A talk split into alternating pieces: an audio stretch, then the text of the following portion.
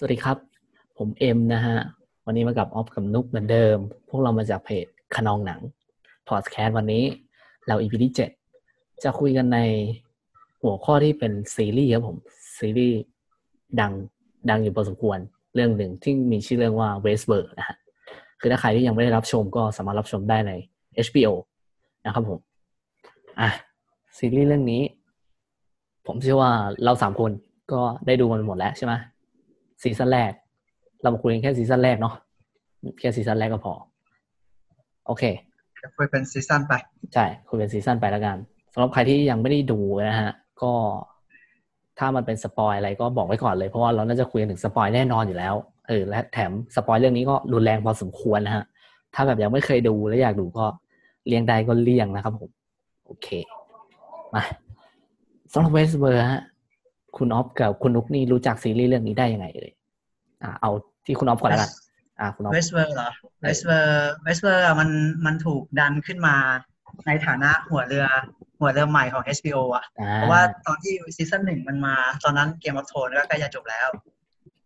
ซึ่งตอนแรก ตอนแรกผมก็ไม่ได้ดูนะ ผมไม่ยังผมยังไม่ได้ดูปกติซีรีส์อะผมจะไม่ค่อยไม่ค่อยสนใจมาก นุกนี่แหละ บอกให้ผมดูอืม Westworld ครับผัดกันบอกให้ดูแล้วเออแต่ก็ก็นานอยู่กว่าจะได้ดูอะไรอย่างเงี้ย แต่ก็ก็ดูแหละ ก็ดู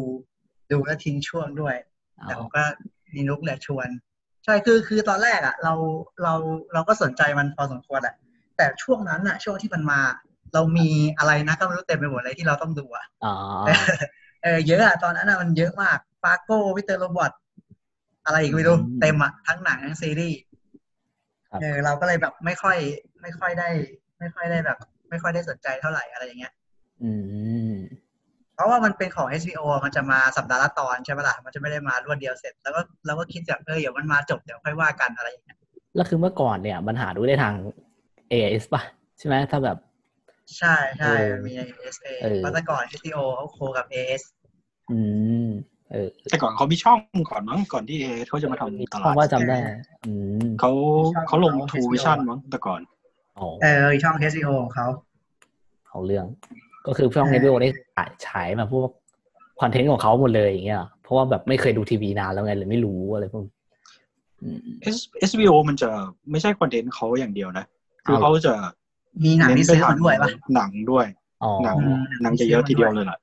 คือถ้าถ้าเข้า HBO ก็ตอนเนี้ยถ้าเข้าไปดูจะเห็นว่าซีรีส์ยังน้อยมากเลยนะ ถ้าเทียบกับ Netflix อะเออจริง คือคอนเทนต์ original เขาไม่ได้มากขนาดนั้นหรอกอ๋อก็คือเขาก็ลงเป็นหนังบนช่องด้วย ครับอ่าโอเคแล้วสำหรับคุณนุกนะฮะสำหรับซีรีส์นี้ไปรู้จักได้ยังไงเอ่ยอืมมันนานมากแล้วผมก็จำไม่ค่อยได้ น่าจะเป็นพวกเพจหนังคุยๆกันนั่นแหละ เราก็ไปเห็นผ่านๆตามมาบ้างอ๋อก็ได้ยินคำชมเขามาเยอะว่ามันดีอย่างนี้ก็ ก็น่าอยู่นะกว่าเดี๋ยวได้พิสูจน์ผมได้มาดูตอนก่อนซีซั่นสองจะมา ก็แปลว่าซีซั่นหนึ่งนี่ผมไม่ได้ตามเลย ได้มาดูช่วงก่อนซีซั่นสองจะมาอ๋อโอเคเนาะวันนั้น ผมก็เนี่ยรู้จักประจักษ์คุณอ๊อฟแหละ แล้วก็ได้ชอบได้ยินคำว่าอะไรอะ ที่เขาชอบเปรยเกี่ยวกับ Westworld ว่า เป็นซีรีส์ที่จะมาแทน Game of Thrones blah blah blah อะไรอย่างเงี้ยอันนี้คือผมเอไม่รู้อเออใช่เขาเคลมมาเลยว่าแบบเป็นเรือธง เรือธงใหม่ขเออก็เลยแบบไม่รู้ไรอย่างเงี้ยเป็นยังไงอะไรอย่างเงี้ยก็เลยเออเขาได้ได้ JJ a b r a m อะมาเป็นมาเป็น produce ถ้าจำไม่ผิดอะน่าจะเป็น JJ a b r a m แหละอ่าแล้วก็ได้ Jonathan Nolan มาเป็น showrunner มาเขียนบทดิซ่าจอยด้วยมั้งดิซ่าจอยก็มาเขียนบท ใช่ได้สองคนได้มาทำมาทำบทเฮ้ยแต่แล้วผมเคยได้ยินตอนที่เคยดูทาง YouTube ของช่องจอแหละ ที่เขาบอกว่า เอ้ย Westworld จริง ๆ แล้วมัน มันเป็นมันมันมีมาก่อนแล้วปะใช่ไหมจำได้ปะมันเคยเป็นหนังมั่งสมัยก่อนเออน่าจะเป็นหนังหนังเป็นภาพยนตร์มาก่อนอะอ๋อมีเท่าที่ได้ยินมาก็ก็อย่างนั้นแหละอ่าใช่มันเคยเป็นภาพยนตร์มาก่อนก็แต่ไม่เคยดูหรอกน่าจะเก่าละแต่ไม่รู้เออไม่เคยดูเหมือนกัน ภาพยนตร์เก่าๆภาพภาพยนตร์แบบสมัยภาพยนตร์ที่มาก่อนการมีประเด็นสำคัญสำคัญอะไรอย่างเงี้ยอืมแล้วก็มาทำเป็น โอเคเนาะ ซีซั่นแรกเราก็ดูกันจบหมดแล้วนะสำหรับสามคนเราถ้างั้นก็ถามถึงซีซั่นแรกนี่มันปีไหนนะมันมันเออนานอะจำไม่ได้เขาจำได้ว่ามันนานมากจะไม่ได้เห็นเขาบอกว่ามันเว้นทุกสองปีสองพันสิบหกสองพันสิบห้าแถวนั้นแหละเออประมาณนั้นแหละแบบก็หลายปีแล้วนะเออเราจำไม่ค่อยได้เออก็หลายปีเก่าแล้วอืมอะแล้วความรู้สึกแรกนะที่แบบที่พวกคุณได้แบบว่าสัมผัสดีกว่าว่าแบบ เอายังไม่ต้องจบเอาตั้งแต่ตอนที่เรายังดูไม่ไม่จบซีซั่นแรกก็ได้นะ แต่แบบว่า พอเราได้แบบสัมผัสแล้วว่า Westworld มันคืออะไรเนี่ยแบบ รู้สึกยังไงแบบต่อติดไหมแบบชอบกันปะแบบตอนดูครั้งแรกอะอะออฟก่อนเลเอายให้ออฟก่อนเลยอะดูครั้งแรกเหรอกับคือตอนดู episode แรกๆอะหนึ่งสองสามสี่ก็เรื่อยๆนะเรื่อยๆไม่ไม่ได้รู้สึกเบื่อ หรือว่าไม่ได้รู้สึกว่าต้องเร่งเครื่องอ่าก็ดูดูเรื่อยๆเออเรื่อยๆเพราะว่าทุก ทุก episode มันทิ้งมันทิ้งประเด็นไว้ไง มันทิ้งประเด็นให้ตามแล้วรู้สึกว่าแม่งเยอะ พอเยอะเลยก็เลยแบบเออเดี๋ยวเดี๋ยวดูไปเรื่อยเดี๋ยวก็รู้เองอะไรเลยแบบไม่ได้ตื่นเต้น มันไม่ได้มีประเด็นที่เรารู้สึกว่าเราต้อง high มากอะไรอย่างเงี้ยเอออืมเพราะมันมีหลักประเด็น เราก็ดูเรื่อยๆเรื่อยๆครับก็จนไปถึงไปถึง EP EP เจ็ดอะเราเลยรู้สึกว่าเออแม่งพอเราเริ่มรู้อะไรเยอะขึ้นเราก็เลยเริ่มแบบ มันน่าสนใจเลยพอจนดูดูจนจบอะเราก็รู้สึกว่ามันมันอันนั้นดีมัน เจ๋งดีเพราะว่ามันอะไรเล่าอะนะอืมเล่าเล่าหลายไทม์ไลน์มากเออสามหรือสี่สามเลยแล้วรู้สึกว่าเขาก็เล่าแบ่งช่วงเวลาแล้วค่อยมาเฉลยตอนจบอะไรอย่างเงี้ยมเออเขาก็ทิ้ง subplot ไว้เยอะ แล้วมีหลายตัวละครอะไรอย่างเงี้ยเล่าเออจริงเล่าเท่เออก็เป็นเหมือนกับคล้ายๆกับสไตล์ของโจนาธานโนแลนแหละเขาทำเขาทำอะไรแบบเนี้ย เราเห็นอะไรแบบเนี้ยของเขาจากพวก Memento เขาก็ทำบท Mementoอืมเขาก็ทำบทอินเซ t ชันด้วยมั้ง พวกอินเ r อร์สเตลล่า ในคเพรับนชิสอะไรพวกเนี้ยเออเขาก็เลยแบบโชว์วิธีการเล่าเรื่องเท่ๆเจ๋งๆเขาพอมันพอมันเป็นมันพอมันเป็นซีรีส์อะมันเล่ามันมีเวลาเยอะไงเนาะมันก็สามารถเล่าได้เออหลายไทำลายด้วยแล้วเล่าได้หลายประเด็นด้วย มันก็มันก็เท่ดีครับ แล้วมันก็มีปรัชญามีอะไรอืมตอนดูก็ก็สนุกดีครับผมก็สนุกดี ก็เหมือนกับเป็นความรู้สึกที่แบบเปิดหัวซีซั่นแรกก็โอเคอะไรอย่างเงี้ยอ่าก็น่าติดตามต่ออะไรเงี้ยเออน่าติดตามต่อครับ อ่าแล้วคุณนุกอะฮะสำหรับ Westworld ยังไง รู้สึกยังไงบ้างเรื่องนี้ ของผมนี่คือ ซื้อตั้งแต่นาทีแรกที่มันเปิดเรื่องมาเจ็ดเคคือคือจำไม่ได้นะอ่าจำไม่ได้นะว่ามันครัจะบเริ่มด้วย Open Credit หรือ Open หรือว่ามีซีนเปิดก่อนเออคือ Open Credit นี่คือก็ชอบมากแล้วอะเออสคืวยอแค่สวย Open Credit นี่มันไม่คิดนี่คือมันสโอ้วยโหคือแค่ Open Credit นี่ก็ดราม่ามากแล้วอะคือโอ้โหแนวเราแล้วอะอืมแล้วมามันเปิดเป็นเสียงเปิดเปียโนอะใช่ปะมันจะเป็นเสียงเปียโนโน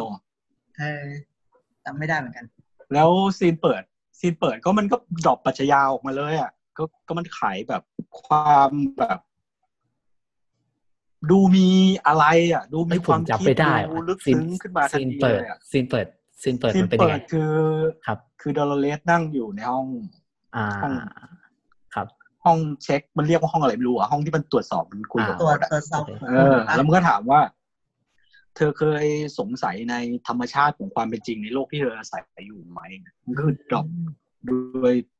ด้วยคมคมๆมาเลยอะเออว่ะก็รู้สึกว่าเออดราม่าหนักเลยอะตั้งแต่เปิดก็เออรู้สึกว่าแนวเราก็โอเคก็ชอบเลย แต่ก็ยังผิดคาดอยู่นะ เพราะว่าตอนก่อนดูอะยังนึกว่าจะเป็นโลกแบบ VR โลกแบบจำลองที่ไม่ได้สัมผัสได้ตัวคนจริง ๆ แบบเนี้ยยังคิดว่ามันเป็นแบบเหมือนในเกมเลยมพอไปดูโอ้โห มันนำเป็นแบบ เออไม่เป็นตัวเนาะคนเข้าไปสัมผัสเออกันเข้าไปสัมผัสตรงเลยอะก็เออรู้สึกรู้สึกเออผิดคาดตรงนี้อยู่เพราะว่าก่อนดูก็ไม่ได้รู้เรื่องตรงนี้มาก่อน อืมจริงก็ประมาณนะนี้ก็คือ ตั้งแต่ EP แรกนี่คือ เป็นเป็น EP แรกที่เป็นตัวอย่างให้หลาย ๆ คนนะถ้าใครอยากจะไปทำหนังที่รู้สึกว่าจะถูกใจนักวิจารณ์ผมรู้สึกว่า EP แรกเขาทำได้ดีมากเลยตรงดราม่ากับความความลึกซึ้งอะ คือมันจะดรอปความ เป็นปรัชญาความครับ จะเรียกว่าอะไรดีอะความมีความ ผมรู้สึกว่าคเขาวามดรอลึปกแบบซึ้งในประเด็นอะเออคือมันใช่ใช่มัผมรู้สึกว่าเขาตั้งดรแต่อป EP แรกตรงเนี้ย ตรงเนี้ยเออรู้สึกว่าเออนักวิจารณ์น่าจะชอบตั้งแต่ที่มันคุยกันตั้งแต่ EP แรกแล้วแล้วดราม่ามันถึกมากใน EP แรกอะ EP แรกมันดรอปดราม่าแบบแรงมากมันจบยังไงนะอยู่ใช่พี่คือจำไม่ได้จริงๆเว้ยเพราะว่าตอนที่ดูล่าสุดใช่ไหมที่คุยกัน คือเรากดดู EP สามเลย เพราะว่าเคยดูทิ้งไว้แล้วไง เพราะว่าส่วนตัวที่คุยกับออฟอะตอนออฟมาดูก่อน เออเขาเนี่ยเอ็มแบบว่าเฮ้ยยังไม่อยากดูว่ะเบื่อ ช่วงนั้นเบื่อพวกแบบไซไฟเบื่อแบบเบื่อเลยอะไรเงี้ยแบบไม่ค่อยดูแล้วคราวนี้ก็แบบ ไปซื้อมาเลยเว้ยซื้อเป็น DVD box set มาเลย แบบซีซั่นหนึ่งอะแล้วมาเปิดดูแต่แบบนั่นแหละก็ดูไม่จบก็เลยแบบเพิ่งมาดูอ่างั้นผมจะบอกที่ผมชอบใน EP หนึ่งแล้วกันว่า ครับ ตรงที่มันคมมากๆสำหรับผมคือ ตอนที่แมนอินแบ็กมาเจอเดโ o เรสที่บ้านมันอะ ที่อ่าเท็ดดี้ที่มันมามาบอกยิงเท็ดดี้พ่อปะมึงเกิดมาเพื่อเป็น loser อะอ๋อใช่ใช่ใช่วมาเพื่อเป็น loser์ตรงนั้นดีตรงนั้นคือดราม่าดราม่าคมมากดราม่าเท็แรดดี้งมาก แล้วก็การแสดงของพ่อนางเอกอะ คือแบบสุดมากในอีพีแรก คืออเสียดายอะที่เขาโผล่มาแค่อีพีเดียว ครับใช่ไหมเขาถูกไปอีกาฆ่าใช่ปะอะไรเขานะถูกไปอีกาฆ่าใช่ไหมพ่อนางเอกอะ พ่อนางเอกเขาโดน คืออีพีแรกมัน มันจะแสดงให้ถึงเห็นถึงความแบบ ล่อคนหน่อยๆอะว่าเอ้ยมันจะหุ่นยนต์มันจะปฏิวัตินะหุ่นยนต์มันจะอ่ามาอ่สู้กับคนนะทำนองนี้ป่ะเออครับแล้วมันวางมาให้พ่อพระเอกแบบ ไอ้พ่อนางเอกดิว่าพ่อพ่อนางเอกอะ คือตื่นรู้ขึ้นมาว่า นี่เราอยู่ในโลกที่ ที่เราถูกควบคุมอยู่ แล้วก็มี ก็คือ มันให้พ่อนางเอกตื่นรู้ และให้คนดูแบบ อยากรู้สึกว่าเอ้ยมันจะสู้กันแล้วอะอ่าอ่าแล้วอ่าแล้วตอนที่สำคัญก็คือตอนดรฟอร์ดมาคุยกับพ่อนางเอกในห้องอะว่าเอ้ย พ่อนางเอกรู้สึกมีอาการไม่ปกติอะอ่าแล้วมันคุยกันแบบ เข้าใจครับแบบที่ อืมที่แบบดราม่าหนักมากอะตรงนั้นเนี่ยที่พ่อนางเอกมันจะแบบโอ้โหโชว์การแสดงตรงนั้นดีมากเลยนะที่มันแบบจะแบบ สลับไปสลับมาระหว่างตัวละครที่แบบเอยู่ในการควบคุมแบบแค้นรู้ใช่ไหมเออแค้นอืมมีแค้นมนุษย์ แล้วก็อยู่ในบทที่ถูกมนุษย์เขียนให้แบบสลับไปสลับมาในวินาทีนั้นน่ะดีมากเลยอะอืมเฮ้ยเออเออเดี๋ยวไว้จะลองเปิดอีพีหนึ่งดูอีกสักครั้งเฮ้ยแต่อันนี้แอบถามนิดนึงว่าตัวละครพ่อนางเอก อันนี้ขอแบบว่าพูดข้ามไปซีซั่นสองนิดนึงนะว่าแบบมันมีความมันมีความสำคัญใช่ไหมคุณคุณนุก พอแบบเปิดๆได้ไหมอ่า ก็ซีซั่นสองจะมีบทบาทเยอะขึ้น อ่าโอเคก็โอเคมีอะไรได้หลาย EP โอเคพีโอเคผมเข้าใจโอเค กลับมาที่เดิม โอเคเอาผมนะสำหรับ EP หนึ่งอะ ผมจำรายละเอียดไม่ค่อยได้ แต่แค่รู้ว่ามันเป็นการแบบว่า introduce Westworld เนี่ยแหละ เออ แล้วมันก็ทำแบบว่าแนะนำตัวละครดีกว่า เราพูดถึงตัวละครดีกว่าเพราะว่า มันเหมือนกับว่า EP หนึ่งอะมันเหมือนกับว่ามันเล่าใช่ไหมว่า Westworld คืออะไร ใช่คืออะไรแบบมันก็ใช่แค่แนะนำไปเฉยปล่อยมาเออแล้วก็เปิดตัวละครใช่ให้เรารู้จักเออถ้าใครถ้าใครไปดูว่าแบบจะหวังว่าแบบ EP แรกมันจะ drop แบบวางวางมาให้เอ้ยหุ่นยนต์จะตื่นรู้จะมาสู้กับคนเนี่ย ก็คืออย่าไปหวังว่ามันจะมายิงกันนะอืมถ้าใครเพิ่งไปดูใช่เข้าใจก็คือมันมันแค่วางไปแค่นั้นแหละซึ่งถ้าผมจำไม่ผิดตอน ตอนจบของ EP ไหนอะหรือว่ามี scene ไหนไหมที่ ถ้าผมจำไม่ผิดอะโดลาเลสมันมากระพริบตากับแมงวันอะใช่ปะนั่นมันอีพีแรกปะอืมโอ้ซีนเปิดเลยเออซีนใช่เปิไหดมเลยซึ่งซีนแรกเออะอมันไม่กระพริบตาที่มันใช่กระไหมพริบตาเออที่มันกระพริบตา ที่ตอนแรกอะไม่กระพริบเออที่จำได้อยู่แล้วแบบเออแล้วพอแบบไอ้นั่นอีกทีเริ่มกระพริบใช่ปะเออก็เริ่มแบบไม่รู้ดิสำหรับผมผมรู้สึกว่าตอนอีพีหนึ่งสำหรับผมแม่งคืออารมณ์คุณนุกแล้วแบบเฮ้ยมันคือยังไงวะแต่ว่าในใจนะ ผมรู้สึกว่าเอออันเนี้ยมีแบบว่าอยากมาถามเหมือนกันว่าสำหรับ Westworld เนี่ย มันมีกลิ่นคล้ายๆกับ Blade Runner ปะแบบความความรู้สึกปรัชญาอะไรเงี้ยพอแบบ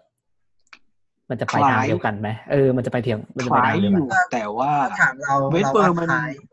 เออ Westworld มัน Westworld ดูยากกว่า Blade Runner เยอะเลยนะเออ ใช่เราคิดว่างั้นเลยมีความซับซ้อนมากกว่า อย่างว่ามันอาจจะเป็นซีรีส์ด้วยมั้งถ้าให้พูดอย่างนั้น มันมีหลายประเด็นกว่า คือถ้าจะให้ผมอธิบายซีซั่นหนึ่งนะก็คือมันคล้ายๆกับหนังสือวิชาปรัชญา คือเขาไม่เขาไม่เน้นเนื้อเรื่องมาให้เราตามเหมือนหนังเลยอะเขาเขาไม่วางแบบ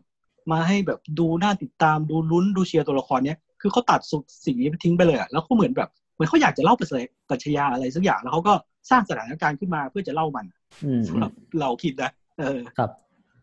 แต่คือสำหรับซีรีส์เนี้ยมันจะเล่าแบบ หลายไทม์ไลน์เอ้ยหลายตัวละครด้วยใช่ไหมหลายไทม์ไลน์ด้วย อะถ้าแบบ ถ้าผมจะไม่มีแต่ผมมีความรู้สึกว่าผม แอบไม่ค่อยชอบเส้นเรื่องของ Man in Black มั้งในสำหรับผมอะแต่ผมว่าชอบเส้นเรื่องของ อ่าของเมฟอะเออของตัวเมฟอะชอบอยู่เราก็ชอบเมฟซีซั่นเออชอบชอบเส้นเรื่องของตัวนั้นนะยันแบบเพราะว่ามันดูมีอะไรให้ลุ้นเออมีให้ติดตามเวลาที่สุดแล้วใช่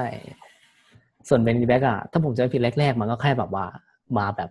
เฮ้ยมันมึงจะไปทำอะไรเหมือนแบบว่า ยังไม่รู้ด้วยไงแบบ ยังรู้น้อยอยู่แบบ รู้แค่ว่ามันจะไปตามหาอะไร มันจะไปทำอะไรสักอย่างแต่แบบนั่นแหละ ผมก็เลยแบบไม่ไม่ค่อยได้แบบว่า รู้สึกว่าไม่ไม่ค่อยสนุกเท่าไหร่สำหรับเส้นเรื่องนั้นอะไรอย่างเงี้ยส่วนส่วนเส้นเรื่องของแบบตัวละเลสเงี้ยก็น่าจะเดินช้าสุดปะผมไม่มั่นใจนะแต่ผมรู้สึกว่าแบบ มันไปช้ามากอืมส่วนตัวเฮีละยครตามเยอะสุดเลยปะเส้นเรื่องโดเรสกับวิลเลียมเนี่ยไม่มั่นใจอะ โดนเล่มันมันได้ทั้งสองไทม์ไลน์ไงมันอยู่ทั้งสองไทม์ไลน์เออใช่ เออผมว่าให้ไอ้ถามเยอะหน่อย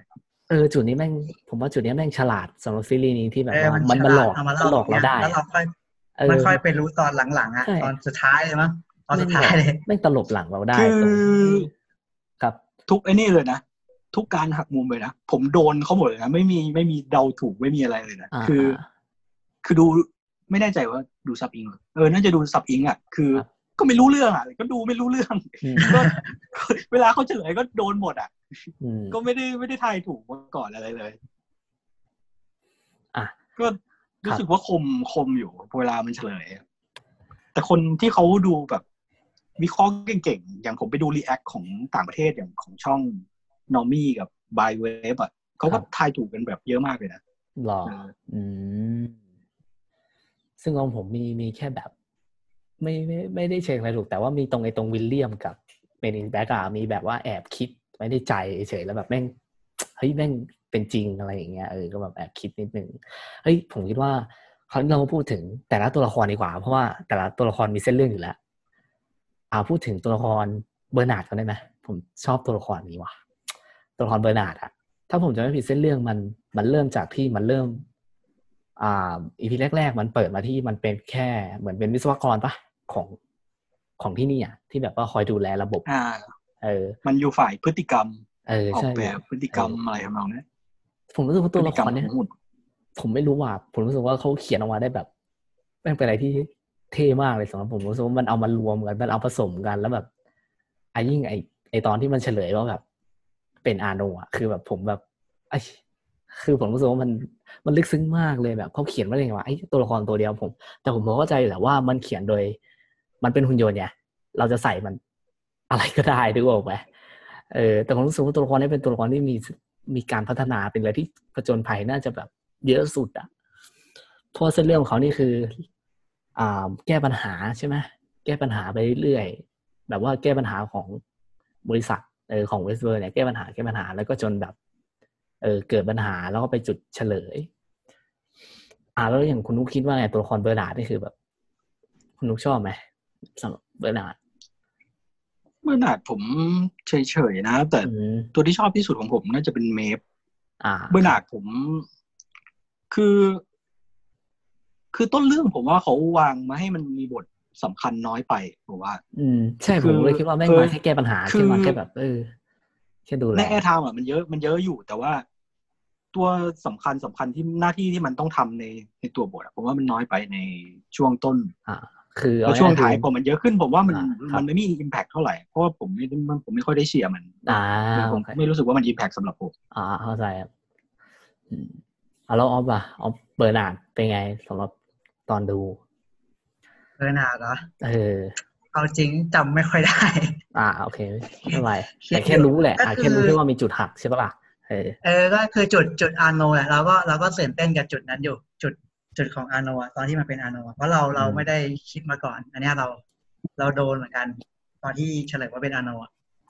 นะโอ้โหส่วนซีนนั้นภาพรวมที่เหลือเออจำจำไม่ค่อยได้ซีซั่นหนึ่งเออคือเหมือนที่คุณนุกพูดก็จริงแหละครับเพราะผมรู้สึกว่าตัวเนี้ยมันไม่ค่อยมีผลกระทบในเส้นเรื่องหลักในซีซั่นแรกมากเท่าไหร่เหมือนแค่แบบว่า มาแค่แบบแก้ปัญหาไปเรื่อยๆไปเรื่อยๆอะไรอย่างเงี้ยแล้วก็แบบตัวอื่นก็ค่อยๆดึงมามากกว่านะก็ คือถึงครับถึงขนาดที่เฉลยว่ามันเป็นอาโนผมยังไม่ได้รู้สึกว่ามันจะแบบสำคัญหรือแบบคูลขึ้นมาเลยนะอ๋อขนาดเฉเฉลยว่าเป็นอาโนแล้วอะเอออะเข้าใจครับเออแต่แต่ผมรู้สึกว่าผม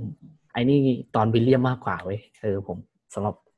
สำหรับไอ้สองตัวนี้นะไอ้จุดหักอะเออผมรู้สึกประมาณนั้นอะอืมใช่แต่ก็แอบช็อกอยู่ว่าแบบว่าเฮ้ยเขาทำไมอะไรอย่างเงี้ยแบบว่าทำไมถึง เอ้ยมันทำอย่างนี้ได้เหรือวะอะไรเงี้ยเออ แบบว่าเฮ้ยอยู่ดีก็เอาตัวละครนี้แม่ง เอาแม่งแม่งเป็นหุ่นยนต์นี่หว่าที่เราดูมาตั้งแต่แรก เอ้าแม่งเป็นหุ่นยนต์เฉยเลยอะไรอย่างเงี้ยเออก็แบบแอบเซอร์ไพรส์เล็กๆสำหรับผมนะแบบว่ามันทำให้ผมเชื่อว่าดร.ฟอร์ดเนี่ยแบบโอ้โหแบบมันdevil จริงๆอะแต่ผมไม่รู้ยังไม่รู้เจตนาเขาแบบ จริงจังๆอะไรอย่างเงี้ยเออ แล้วคราวนี้อ่าเราพูดถึงตัวละคร ตัวละครต่อไปดีกว่าผมว่าเอาตัวละครเมฟก่อนได้ไหมตัวละครเนี้ย คุณนุกคิดว่าไงตัวละครนี้ตั้งแต่ทั้งทั้งซีซั่นหนึ่งว่าเขาให้แล้วบ้างอะไรทั้งซีซั่นหนึ่งครับ ทั้งซีซั่นหนึ่งตัวเมฟก็คือ มีคือคือผมไม่ใช่คนแบบ ผมไม่ใช่อ่าคนนับถือศาสนาคริสต์หรือเข้าใจความคิดของ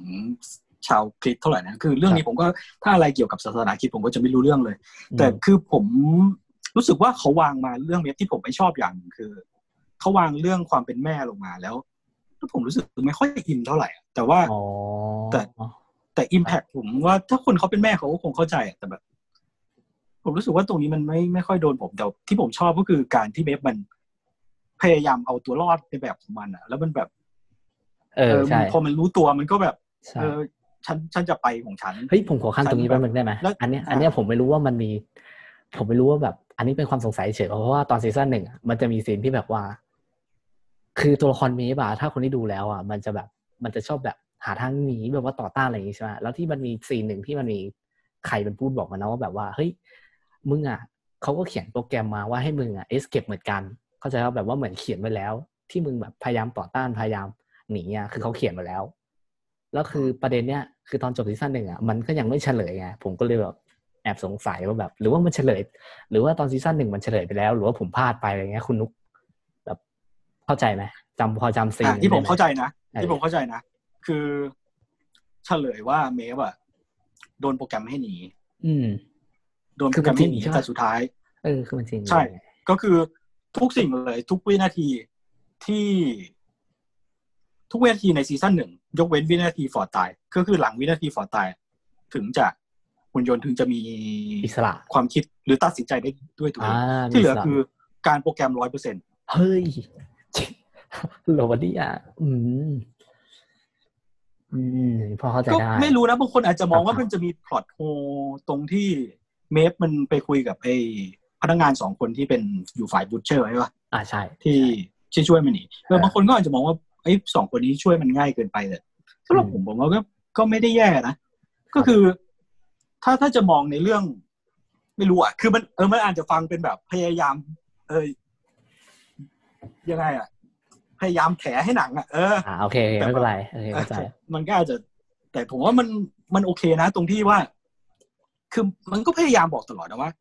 ตำแหน่งเนี้ยตำแหน่งพวกบูชเชอร์นี่คือล่างสุดแล้วอืมไม่ใช่ล่างสุดหรอกก็คือล่างมาก ก็คืออาจจะแบบไม่ได้มีไหวพริบหรืออะไรมากอะ ครับ ใช่ก็ก็จริคืงอเออ มันก็อาจจะโดนเมฟหลอกได้แบบ แล้วมันก็พยายามขัดขืนนะ แล้วเมฟก็พยายามทำให้มันให้ให้มันกลัว มันก็เลยเออแบบต้องยอมยอมให้กับเมฟอะอ่าถึงกับใช่ปาดคอไปแล้วทีหนึ่งอะเออจริงผมก็รู้สึกว่าเออคือตอนแรกมัผมก็คิดไม่ว่าได้นี่มากนะผมคิดว่าแม่งจะปาดตายไปเลยเว้ยไอ้เชี่ยมึงต้องแบบว่าสั่งให้ไปรักษาเขาเพราะว่าต้องใช้อีกไอ้คือแบบโอ้โหนี่มันแบบสุดยอดไปเลย อืม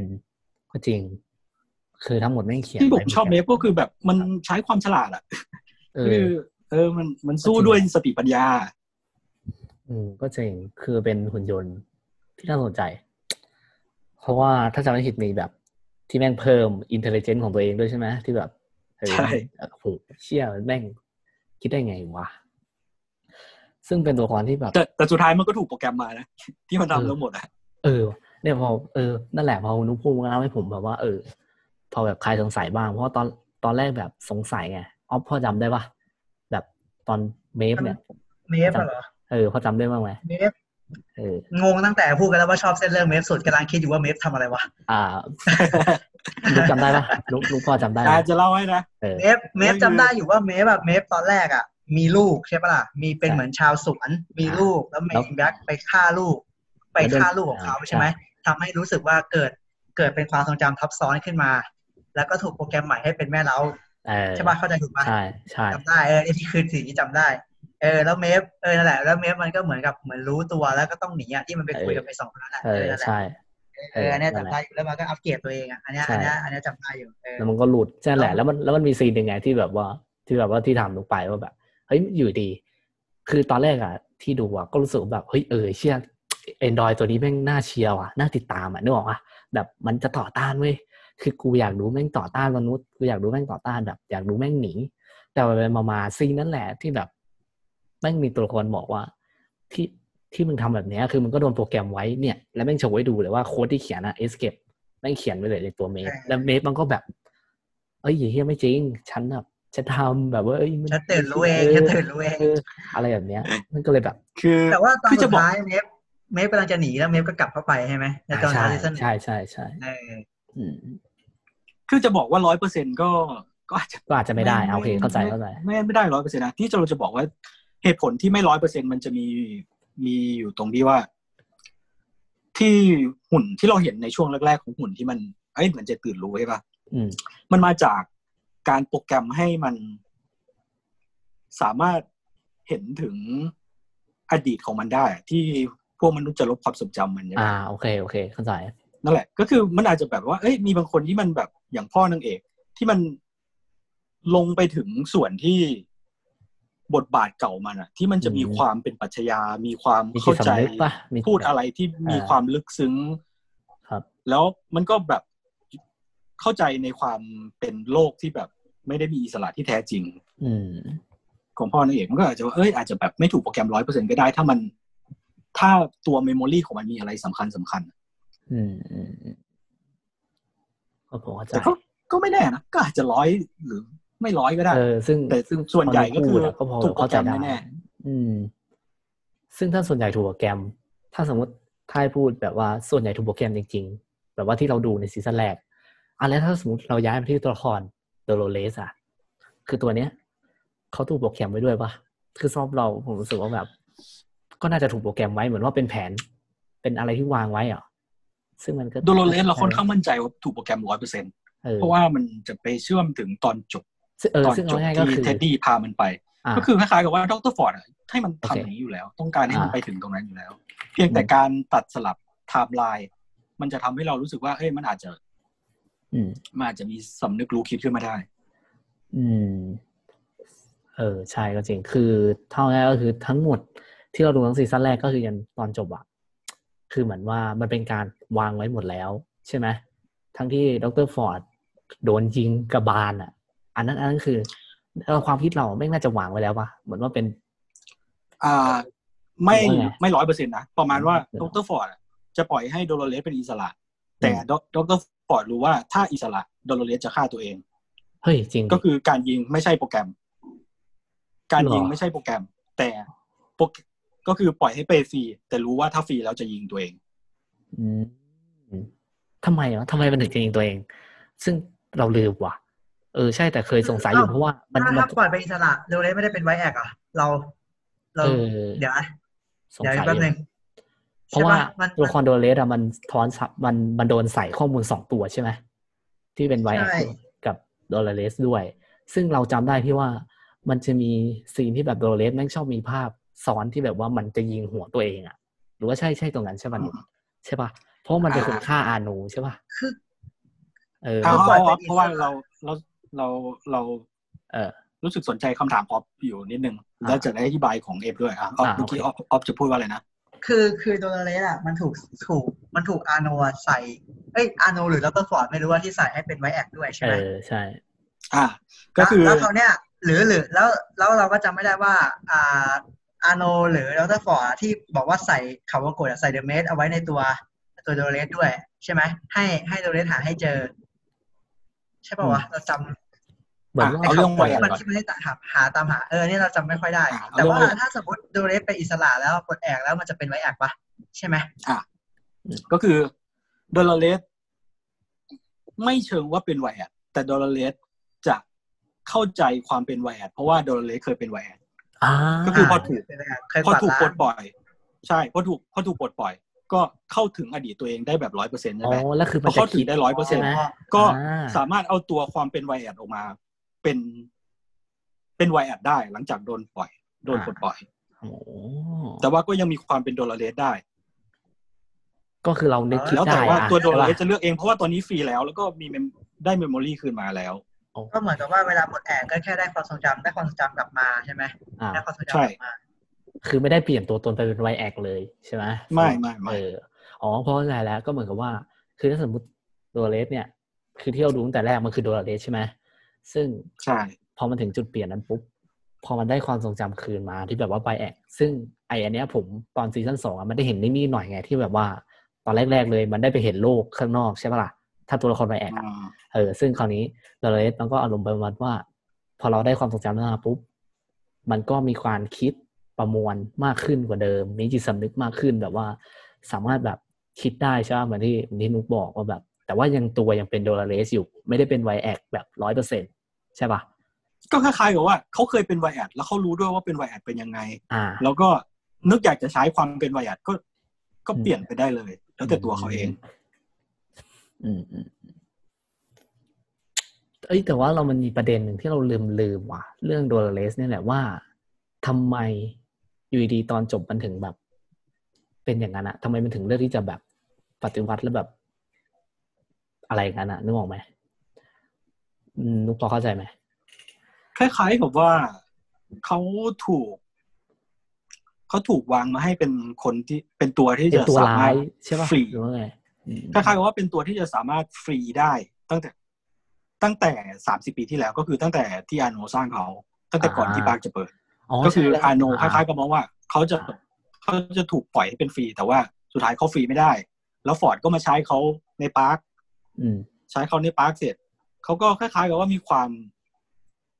เครียดแทนมนุษย์พอสมควรอะอืมหลังจากที่เขาเข้าถึงความทรงจำเดิมอืมอืมๆแล้วฟอร์ดก็ไปปั่นด้วย ฟอร์ดไปปั่นด้วย ตอน EP สุดท้าย ก่อนที่ก่อนที่จะยิงฟอร์ดอะอ่าก็คือที่มันฟอร์ดเอาปืนที่ให้ยิงอ่าที่ยิงอาโนอาโนมาให้ช่แล้วก็ชุดนั้นมาให้อืมอืมอืมอืมแล้วก็เขาก็คล้ายๆกับว่า เออเขารู้แล้วว่า เนี่ยเขาจะได้ฟรี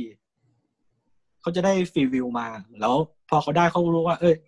ถ้าเขาจะถ้าเขาจะอยู่อย่างฟรีได้อะเขาก็ต้องทำเหมือนตอนเป็นไวแอดก็คือต้อง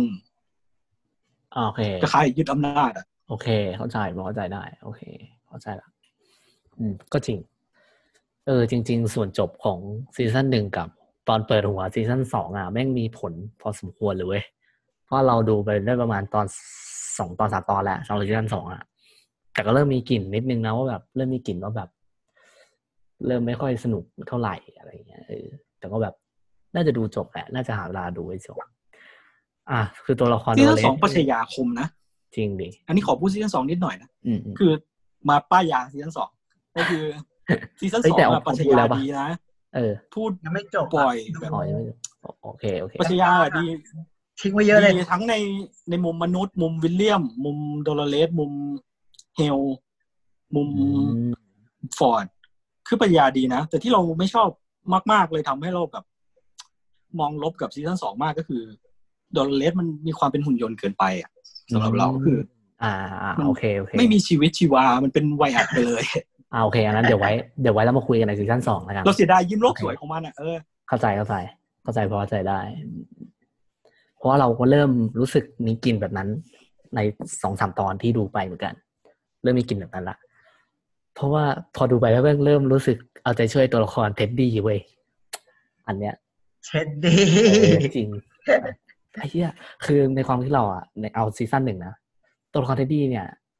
ไม่คือตัวละครที่แบบ ไม่คือหุ่นยนต์หุ่นยนต์เลยปะแบบ แบบหุ่นยนต์เลยอะซีซั่นแรกอะใช่ไหมเดี๋ยวพอคิดนุกคิดว่าไงตัวละครเนี่ยที่อยู่ข้างที่แบบเป็น loser อะคือมันไม่ได้สำหรับมีเรานะเออ คือซีนเปิดมาแหละมันคือพระเอกอะสำหรับเราเอ้ยคิดเหมือนกันเลยตอนแรกเราคิดว่าพระเอกเราเราชอบมันคือพระเอกชอบอะพี่เจมส์อยู่แล้วอะแล้วไอ้เชี่ยพี่เจมส์แม่งเท่ว่ะอะไรเออเงี้ยเข้าใจเข้าใจหน้ามันก็ได้บุคลิกมันก็เท่เป็นพระเอกมาเลยอะ เออแล้วคือพอดูไปเรื่อยเราเราขับทุกซีนที่มันออกมาเอาจริงๆเราขับทุกซีนที่มันออกมาเออมันกลายเป็นแบบไอ้ทึมอะแล้วเรา มันจะมีเสียงมันจะมีฉากหนึ่งว่าที่แบบเหมือน Man in Black คู่กับเท็ดดี้แปลว่าโถเท็ดดี้อะไรเงี้ยแล้วเราก็จะจำอย่างนั้นตลอดเลยโถเท็ดดี้อะเออเออโถเท็ดดี้เออเออใช่ตอนเส้นเรื่องที่มันไปด้วยกันกับ Man in Black ครับแม่งบริสตลกมากเลยเว้ยแบบเออมันจะมีแบบ เออแล้วเราตลกจริงเราก็จะขำทุกครั้งที่มันออกมาตลกตลกนี่ คือตอนแรกเราไม่งออกมาเท่ด้วยเออเราก็คิดว่าเป็นพระเอกเหมือนกันแบบโหนี่มันพี่เจมส์นี่หว่าอะไรอย่างเงี้ยแบบเจมส์แม่งเท่เลย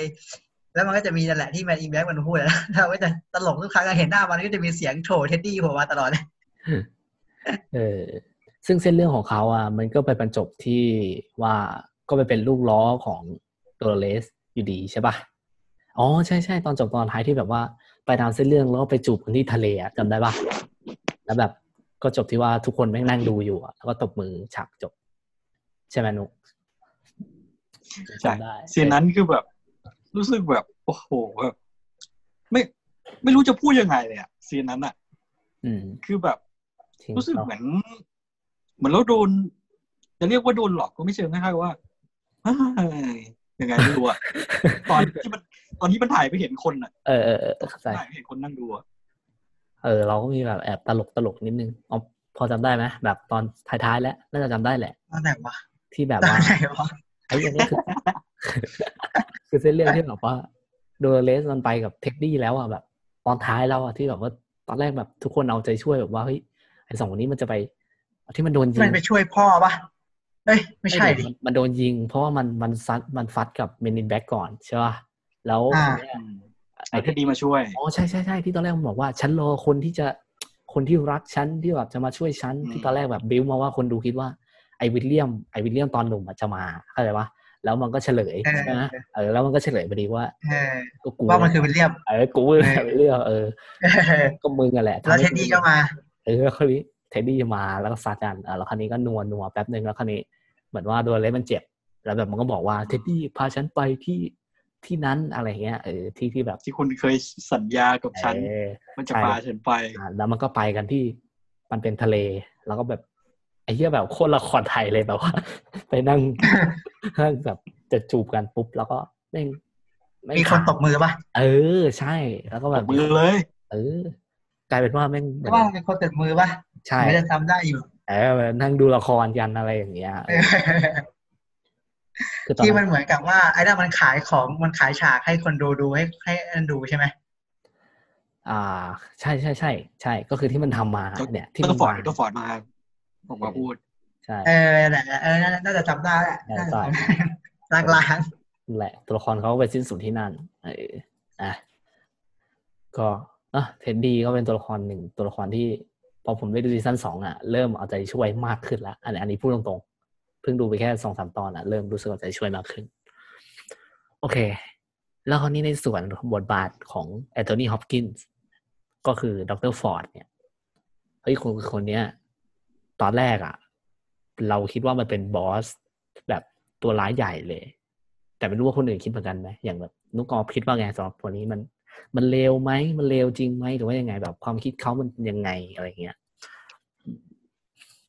คือตอนเฉลยทั้งตลอดทั้งตอนดูนี้ไม่เคยมองว่าดรฟอร์ดเป็นเป็น evil นะอืมเป็นตัวร้ายหลักหรืออะไรยังไงอ๋อคือรู้สึกเฉยๆอะ รู้สึกว่าเขาเป็นคนปลงๆไงไม่รู้อืมเหมือนว่าคือตอนเฉลยอะอ่าอ่าครับ เฉลยเขาก็เฉลยว่าดรฟอร์ดนี่เป็นเหมือนก๊อตนะเป็นคล้ายๆกับคล้ายๆกับพพ่ระอขเจ้าองขลูอกงอะเวสเบอร์เออพ่อเออพ่อของลูกอะเออ เออเออเฮ้ยแต่ว่าถ้ามันเป็นอย่างนั้นอะเราขอพูดถึงตอนจบหน่อยได้ไหมว่า คือจริง ๆ แล้วอะตอนจบ อันอันนี้ไม่รู้นะ แบบว่าคุยกันเองว่าแบบดรฟอร์ดอะเขาอยากจะให้โดโลเรสอะมันยิงตัวตายใช่ไหมในความคิดเขาอะนุกคิดว่าไงคล้ายๆกับว่าเขาหมด สิ้นสุดวาระของเขาแล้วอะอืมเขาก็คงคิดว่าหรือว่าเขาจะแบบคือนี่มองเฉพาะมุมดูซีซั่นหนึ่งนะถ้าจะไปอ่าถึงซีซั่นสองด้วยก็ อ๋อโอเคโอเค เข้าใจมันจะคนละมุมกันใช่ไหมเอออืมมันจะคนละมุมนิดหนึ่งก็โอเคมันจะแปลกออกไปนิดหนึ่งอืมก็คล้ายๆกับว่าเขารู้สึกว่าหมดวาระของเขาแล้วก็คือ ทางบอร์ดของบริษัทแม่ที่สร้างเวทเวอร์เนี่ยอืมก็คือไม่ต้องการให้เขาอยู่ อ่าใช่ไอ้ก็มีมติมาแล้วว่าใช่เออเทสซาทอมสันเอลมาใช่ไหมบมัอนกจะว่ามีมันจะมีให้ตัวละคุคณรประขกาอศงเจลซ่าทอมสันว่าที่ใช่แบบว่าใช่อยากใช่กดดรฟอร์ดออก เออใช่ก็คือเฮลมาประกาศแล้วว่า เออ คืนนี้คุณต้องประกาศการรีทายของคุณแล้วนะอ่าให้เกวันษีนี้ยณจะเป็นผลงานซีซั่นสุดท้ายของคุณ เออใช่เขาแล้วก็เลยโชว์เลยใช่ไหมเออแล้วเขาบอกว่าผมมีเส้นเรื่องใหม่ใช่ไหมเออ ซึ่งโป้งโดนยิงกระบาดเออ ซึ่งตอนแรกคือที่เพิ่งดูจบไงก็เลยแบบรู้สึกว่า เออ เราก็คิดประมาณนั้นว่าแบบ อย่างตอนแรกที่ดู เรารู้สึกว่าเออ มันเป็นเดวิลหรือเปล่านะแบบว่าเฮ้ยมันเป็นบอสใหญ่หรือเปล่ามันเป็นตัวร้ายเราเนี่ยแต่พอไปถึงดูยันจบเนี่ยก็เริ่มรู้สึกว่าเออ เริ่มคิดคล้ายๆนุกว่าแบบ เออเขาเหมือนเป็นคนที่มันโปงเหมือนเป็นคนแก่ที่แบบ อยากทำอะไรก็ทำอะ แบบไอ้สิ่งเนี้ยที่แบบว่าสร้างกันมา เออแบบอยากทำอะไรก็ทำเขาอยากแบบเออโปงแล้วกูจะแบบกูจะสร้างตรงนู้นตรงนี้อะไรอย่างเงี้ยซึ่งก็เลยมองว่าเออเนี่ยไอตัวสุดท้ายที่แบบโดเรเลสแม่งเป็นอย่างเงี้ย อันนี้เรามองแล้วเราก็เลยมองว่าเออเขาเขาคงดีใจที่มันเป็นแบบนี้ อ่าในเฉพาะแค่ซีซั่นหนึ่งอะเออแบบเราเห็นแค่มุมนี้อืม สำหรับตัวละครฟอร์ดอะทำไมทำไมเราดูแรก ๆ เราคิดว่าตัวเบอร์นาร์ดจะเป็นบอสใหญ่วะบอสใหญ่สำหรับเราคือ Man in Black อะตอนแรกอ๋อเออเราคิดว่า Man in Black มันน่าจะเอามาหลอกเพราะว่ามันดูอ๋อๆคือมันโกงเกินไป absolute evil เลยอะโกงเกินไปไอ้ตัวนั้นอะเรามองว่าแม่งเป็นคนเหี้ยเรามองแค่นั้นอะมองแม่งเป็นคนเลวเว้ยแต่แบบไม่รู้ว่าแบบมันมีอะไรบ้างอะไรอย่างเงี้ยตอนแรกมันแค่เดินมาบอกว่ามันถือหุ้นใหญ่ว่าอยากฆ่าใครก็ได้ แล้วมันก็ไล่ยิงชาวบ้านอ๋อไปทั่ว เออแล้วก็คิดว่ามันมันแสดงท่าทีว่ามันโกงเกินไปไอ้นี่ไม่ใช่บอสแน่เลยอะไรอย่างเงี้ยเราเราไม่ได้มองดรฟอร์ดเป็นตัวโกงเท่าไหร่อ๋อเราคิดว่าดรฟอร์ดมันจะมันทรงแบบลิตเติ้ลฟิงเกอร์อะไรอย่างเงี้ยมันแบบจะดีจะร้ายอะไรอย่างเงี้ยเฮ้ยแต่ว่าหรืเราอว่าเรามองว่าเบอร์นาร์ดเป็นบอสใหญ่ตอนแรกอ่าอ่าเฮ้ยหรือว่ามันมันแบบว่าเขาเรียกว่าอะไรที่มุมมองวะเพราะว่าตอนแรกอะเรามองว่ามันเลวใช่ไหมเพราะว่ายิ่งตอนซีนเฉลยเบอร์นาร์ดอะแม่งแม่งทำให้เราแบบรู้สึกว่าแบบเชี่ยมันเป็นคนยังไงวะทำไมถึงทำกับแบบ แม้แต่หุ่นยนต์ยังทำอย่างนี้ได้ เอ้ยหรือว่าเราไม่เอาใจช่วยหุ่นยนต์แบบไอ้เหี้ยเขาถึงแต่งเออใช่เราคิดอยู่นะเราลืมนิดนึงคิดเหมือนเอ็มอยู่นะเอออืมคิดเหมือนเอ็มอยู่นะอ่าเชื่อนะประเด็นนี้ก่อนเออหรือว่ามันวัดมันวัดจิตใจแบบว่าไอ้เชี่ยทำไมเราไม่เฮ้ยทำไมมันทำอย่างนี้กับหุ่นยนต์ได้วะแต่แบบถ้ามาคิดกลับกันอีกทีอะไอ้เชี่ยมันก็เป็นหุ่นยนต์นี่หว่าเออมันก็มองได้สองสองอันอะเนาะเออเออดีอืมเมื่อกี้ออฟจะพูดอะไรนะเมื่อกี้จะพูดถึงตัวอะไร มันจะมีเส้นเรื่องของเบอร์นาร์ดอันนี้เราจำไม่ค่อยได้ที่มันมีลูกชายใช่ปะอ่าใช่ใช่ลูกชายมันจะมีใช่ลูกใช่ชาย มันเป็นลูกชายของอาร์โนหรือเป็นลูกชายของเบอร์นาร์ดมันเป็นลูกชายที่มันเป็นโปรแกรมที่ใส่เข้ามาใช่ไหมเรื่องลูกชายอะเออมันนั่นไม่ใช่เรื่องจริงใช่ปะน่าจะ backstory ป่ะไม่ใช่เรื่องจริงใช่ไหมใช่ไหมหนูใช่ปะมันเป็นโปรแกรมที่ใส่เข้ามาไม่ใช่เรื่องจริงใช่ไหมมันเป็นนี่มันจะเป็นเรื่องจริงของอาโนอ๋อเออเรื่องจริงของอาร์โนก็คือนี่คือเริ่มเรื่องของทุกสิ่งทุกอย่างเลยนะ เรื่องลูกชายใช่ของอาโนลูกชายอาเป็นร์โนจุดเริ่มต้นของทุกสิ่งทุกอย่างก็คืออาโนเสียลูก แล้วก็คล้ายๆกับว่าจิตตก แล้วก็ไปหมกมุ่นกับโดโลเรสแล้วก็พยายามจะสร้างให้โดโลเรสมีชีวิตขึ้นมาจริงอืมๆนั่นคือจุดเริ่มต้นของทุกอย่างอืมเนี่ยลืมตรงเนี้ยลืมประเด็นเอสำอคัญใช่เลยว่าตกลงลูกแม่ง เพราะว่าเราจำได้ว่าเบอร์นาร์ดมันจะมีนิมิตถึงลูกอยู่อะไรอย่าใช่งเงี้ยเออคือตอนแรกแค่รู้แค่ว่ามันเป็น backstory ที่แบบ ไม่ไม่ไม่ไม่มีจริงของเบอร์นาร์ดอะไรอย่างเงี้ยเออรู้แค่นั้น เวลาแล้วแบบหลงประเด็นลืมลืมเอออะแล้วแบบอย่างตัวละคร Man in Black เนี้ยเออซึ่งแบบแรกอย่างที่บอกว่าแบบเรามองแม่งแบบไอ้เฮียแม่งแบดแอดแล้วมันแบบเฮี้ยไปเลยเว้ยแบดกายเฮี้ยๆเลย แต่แบบก็ไม่ได้คิดว่ามันเป็นบอสใหญ่นึกว่าแบบมันเป็นอารมณ์แบบว่าตัวเออตัวเร็วๆในหนังที่มันต้องมี เอ้ยในซีรีส์ที่มันต้องมีเลย ใช่ที่มันเป็นเกมเลยเออไม่ไม่เคยมีความรู้สึกว่าเนี่ยจะเป็นบอสใหญ่เออคิดว่าแบบแม่งต้องเป็นตัวเร็วๆมันต้องมีตัวแบบเนี้ยเออเพื่อที่แบบให้เราแบบหมั่นไส้หรือว่ายังไงอะไรแต่พอดูเอไปอไม่ได้มองว่ามันเป็นบอสใหญ่เหมือนมองว่ามันต้องเป็นแบบมันเป็นตัวโกงที่แบบมาถึงมันดูเด่นชัดอะเออมันดูเด่นชัด แต่เราก็คิดว่ามันจะมีอะไรด้วยแหละเพราะมันบอกว่ามันเออมันเป็นผู้ถือหุ้นอะไรเงี้ยมันก็แบบมี story ที่แบบเออเหน่ามือนสนว่าใจมันมีสิ่งที่มันอยากทำอะเหมือนว่า เออ มันมาทำเหมือนมาดูมันทำอะไรสักอย่างมันจะทำอะไรวะอะไรอย่างเงี้ยเออมันก็เหมือนกับมันฆ่าหุ่นแล้วแบบตอนพวกพวกลูกน้องเชื่อไปไปไปฟ้องเบอร์นาร์ดหรือไปฟ้องดรฟอร์ดว่าที่เขาบอกว่าปล่อยเขาไปเขาเป็นผู้ถือหุ้นอะไรอะไรอย่างเอเงี้ยออะไรประใช่มาณเนี้ยใช่ใช่เออใช่มันก็เลยแบบเออมันตัวมันเป็นใครว่าอะไรอย่างเงี้ยอืมอ่าแต่สำหรับตัวละครเนี้ยมันไปสิ้นแต่สุดก็ตรงแต่ที่ก็ว่าเราก็อืมเป็นตัวละครที่เราไม่ค่อยสนใจเท่าไหร่ตอนเนี้ยเออแต่รู้สึกว่ามันใช่ใช่อย่างที่บอกว่าเส้นเรื่องมัน มันเรียบเรียบมันมันมาก็แบบแค่ทำเร็วๆอะเออมันมามันมาเออแบบเด่นชัดเกินไปมันไม่น่าติดตามเหมือนตัวอื่นทำสิ่งที่อยากทำแม่งก็ทำให้เราดูแค่นั้นเองเออ ซึ่งอาสำหรับตัวนี้เราเรารู้สึกว่า พอมันเฉลยนะเขาพูดถึงชุดตั้งแต่มันเฉลยเลยแม่งเรารู้สึกว่าแม่งดีเหมือนกันนะแบบเขาทำดีอะไอตอนที่มันเฉลยว่าแบบนะเออว่าแบบไอ้เชี่ยจะเฉลยดีเราว่าดีมากดีโคตรเลยล่ะทำให้กูเป็นแบบเนี้ยมึงไม่งฉากทำให้เฉลยกูเท่เลยอะเออทำให้กูแบบไม่รู้ว่า ตัวเองต้องทำอะไร รู้ว่าตัวตนจริงๆกูเป็นยังไง เออใช่ไหมคือ อันเนี้ยเราจำเราจำไม่ค่อยได้ แต่ว่าคือที่วิลเลียมเข้าด้านมืดก็คือวิลเลียมอะรักกับโดเรสแล้วก็ โอเคใช่เข้าด้านมืดกันเลยเออเออกลายเป็นเอไปอโอเคเออคือรักกับโดเรสใช่ไหมแล้วโดเรสโดนรีเซ็ตโปรแกรมใช่ป่ะแล้วจำอ่าเรื่องใช่ราวของตัวเองไม่ได้ใช่ป่ะใช่ก็เลยเข้าด้านมืดใช่ใช่ไหมเพราะว่าอัมันนนี้คือที่เราจำได้ ใช่มันจะมีเออที่แบบแม่งกลับมาไอ้แบบไอวิลเลียมมัน ตามหาแล้วคราวนี้พอมันเจอ แล้วคราวนี้ก็เห็นโดเลสแบบโปรแกรมเหมือนเดิมเลยที่แบบเปิดตัวเขาแบบว่าไปหลังอานมาแล้วแบบไอมันจะทำกระป๋องตกอะ แล้วจะมีคนมาเก็บให้อ่าอะอ่าใช่ใช่ล้วซึ่งตอนแรกบบเราสบตากันแล้วเว้ยเออสบตากันแล้ว แล้วก็แบบก็ไม่มีที่อะไร เพราะว่ามีคนเอมาอเก็บเพกระราะป๋องให้โดเรสโดนรีเซ็ตโปรแกรมใหม่ก็เลยแบบเข้าด้านมืด แล้วก็เหมือนตอนที่ไปไปมันไปแต่งงานกับน้องของโลแกนอะใช่ป่ะอ่าไอใช่ไอไอตัวโกลเลยพัดิเชอร์จำได้เฮ้ยเออเออเออใช่ อันนี้ไอ้เนี่ยขอถามอย่างหนึ่งแบบ ไม่รู้ไอนะเพราะไอหน้าตกเนี่ยไอตัวละครโลแกนอะนุกมันตัวละครนี้มันมันไปถึงไหนอะสำหรับซีซั่นหนึ่งคือมันจบแค่ คือเราจำได้แค่ว่ามันไอตอนเส้นเรื่องเส้นเรื่องอดีตอะที่ อ่าวิลเลียมตบตบตูดม้าแล้วให้ไอโลแกนที่มันแก้ผ้าไปไหนไม่รู้อะคือมันมันแค่นั้นใช่ป่าวะเราพลาดตรงไหนไหมซีซั่นหนึ่งเออจำไม่ได้ด้วยตอนจบมันเป็นยังไงหมดโลไอ้เนี่ยแกนตรงนั้นแต่เราจำได้ว่ามันหน้าซีตซั่กหนึ่งมากไอ้ตัวเนี้ย เออแม่งน่าตบจริงโลแกนแม่งจบแค่นั้นใช่ไม่ป่าวะน่าตบทุกเรื่องนะเล่น Punisher ก็น่าตบใช่ไหมนุกใช่ไหมมันมันจบใช่แค่นั้นซีซั่นหนึ่งจบโซนนั้นซีซั่นสองมีบทบาทเยอะมากเยอะขึ้นโอ้โหอาจผมจะว่าไม่แล้วเท่าตัวละครหลักหรอกแต่ก็เยอะขึ้นโอเคเก็บไว้เก็บไว้ก่อนโอเคแหม EP แปดนะ peak ของซีซั่นสอง EP แปดอ๋อโอเคโอเคอ๋อคิดแบบเออนั่นแหละเออนั่นแหละตัวละครโลแกนอะแม่งน่าตบจริง เหมือนที่ออฟพูด คือคือวิลเลียมอะ พอพอมันพอมันพอมันเข้าสู่ด้านมืดพอโดเรสโดนรีเซ็ตโปรแกรมอะพอมันมันก็ต้องไปแต่งงานกับน้องของโลแกนใช่ป่ะก็เป็นเหมือนคนรวยบริษัทไปสักอย่างหนึ่งอืมแล้วมันก็เลยพอพอแต่งงานแล้วแล้วภรรยาตายถึงมาซื้อหุ้นที่ Westworld ใช่ไหมอันนี้คือที่เราจำได้ใช่ป่ะใช่ป่ะมันุนกเป็นอย่างนี้ใช่ไหมเส้นเรื่องใช่ของดิวิลเลียมใช่ดิหรือว่าใช่ไหมเราเราจะขอเอาเนื้อเรื่องซีซั่นสองไปด้วยนิดหนึ่งนะไม่อ่า spoil มากหรอกโอเคก็คือ โลแกนอะ เป็นคนซื้อหุ้น Westworld มาอ๋อโลแกนซื้อเหรออ่าใช่ใช่ใช่เพราะว่าตอนก็คือใช่ใช่โอเคใช่มาช่วยมาช่วย Westworld ช่วงกำลังตกต่ำตั้งแต่แรกอ๋อๆแล้วที่โลแกนกับวิลเลียมมา Westworld ก็คือ วิลเลียมไม่ใช่วิลเลียมดิโลแกนต้องการพาวิลเลียมมาดูมาเปิดโลกก่อนนี่แต่งงานสิ่งที่เราจำได้สิ่งใช่ปะที่เราลงทุน มาดูสิ่งที่เราลงทุนอ๋อแล้วก็มาเพื่อให้วิลเลียมได้มา อ่ามาใช้ที่มันชีบวิอกตว่ามาสนุกกับชีวิตเดี๋ยวนะต้องไปแต่งงานแล้วอะไรอย่างเงี้ยและเชื่อมความสัมพันธ์ครอบครัวที่จะมาอ่าเป็นดองกันแล้วด้วย ใช่ใช่ใช่เออเออนั่นแหละประมาณนั้นก็คือ ถ้าจะให้สรุปซีซั่นหนึ่งด้วยก็คือ อันนี้ไม่ไม่ได้เกี่ยวกับซีซั่นสองซีซั่นหนึ่งก็คือตอนตบตบตูดม้าเนี่ยเออก็คือวิลเลียมบอกว่า ที่นี่ใช่จริง ๆ ฉันจะเป็นคนมาทุ่มซื้อให้หนักขึ้นอีกลงทุน ให้ความสัมพันธ์กับมันหนักขึ้นอีก อืม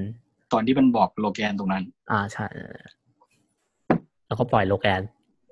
เข้าป่าเออเข้าสู่ด้านมืดเออ เออวิลเลียมนะเออเราพูดถึงนั่นแหละวิลเลียมกับเบนินแบ็กนี่คือนั่นคือเขาเรียกว่าอะไรอะอ่าตัวเข้าละคสู่รด้านมืดไงเออตัวละครที่สับสนปะแบบไม่รู้ตัวตนแบบไม่ แต่พอได้มาเล่นอะไรแบบนี้มาเจอแบบนี้ก็แบบ ได้ค้นพบตัวตนว่าตัวเองต้องการ ว่าเป็นยังไง แล้วก็แบบได้รู้สิ่งที่ทำใช่ไหมแบบว่าตัวเองอยากจะเล่นเกมไออยากอยากจะให้เกมนี้มันมันตอบโต้ใช่ปะถ้าจำไม่ผิดอะ Man in Black ตอนที่มันเป็น Man in Black แล้วมันชอบพูดคำนี้ว่าแบบเฮ้ยมันอยากเล่นอะไรที่มันแบบท้าทายอะเพราะว่าจำได้ตอนที่มันฟัดกับโดเลสตอนท้ายๆ มันชอบมันจะถามว่า ไอไวแอกมันอยู่ไหน มันคือตัวละครตัวเดียวที่ฉันไม่เคยเจอจำได้ปะ เหมือนแบบมันอืมเหมือนว่ามันใช้ชีวิตในเกมนี้มาแบบ ไอ้นี่นานมาก turn pro อะไม่รู้มันนะ turn pro แล้วอะคืออันนั้นคืออันนี้ อันนี้คือคิดเองนะว่าแบบรู้สึกมีความรู้สึกว่าตัวละครเนี้ยแม่งอยาก อยากได้เบสเวอร์แบบที่มันแบบมัน real world แบบว่าแม่งต่อต้าน แบบแอนดรอยด์แม่งลุกขึ้นมาต่อต้าน ลุกขึ้นมาแบบเจ๋งกับมันหน่อยเพราะเหมือนกับว่าแม่งแม่งเทพทรูไปแล้วอะไรอย่างเงี้ยหรือเปล่านะอันนี้ไม่รู้คือคิดเองไงแบบสัมผัสเอา เนี่ย ซึ่งตัวละครเนี้ยแม่งแม่งมีประมาณเนี้ย ที่แบบว่าเราเรานึกถึงได้อะแค่รู้แค่ว่าเป็นคนที่แบบว่าเข้ามาหาตัวตน เออแบบได้ได้รู้แล้วว่าตัวตนเป็นยังไงเข้าเข้ามาอยากเป็น great thinker เออ อะไรประมาณนั้น ใช่ใช่ใช่เขาพูดถูกเลยคือเรื่องนี้มันพูดถึงความเป็น great thinker ด้วยนะได้มันพูดถึงความหมายของชีวิตสูงนะสิ่งที่อ่า ซึ่งอ่า Man in Black เนี่ย กับวิลเลียมเนี่ย ก็คือคนเดียวกัน อืมคือคือคนเดียวกันใช่ไหมซึ่งตอนเฉลยอะก็มี impact พอสมควรใช่ไหมเออคือตอนเล่าอะ เราว่าเขาเล่าฉลาดแล้วเขาเล่าหลายไทม์ไลน์ไงแล้วเออคนอะ มันก็จะแบบสนใจอะ เพราะว่าเราว่าเส้นเรื่องมัน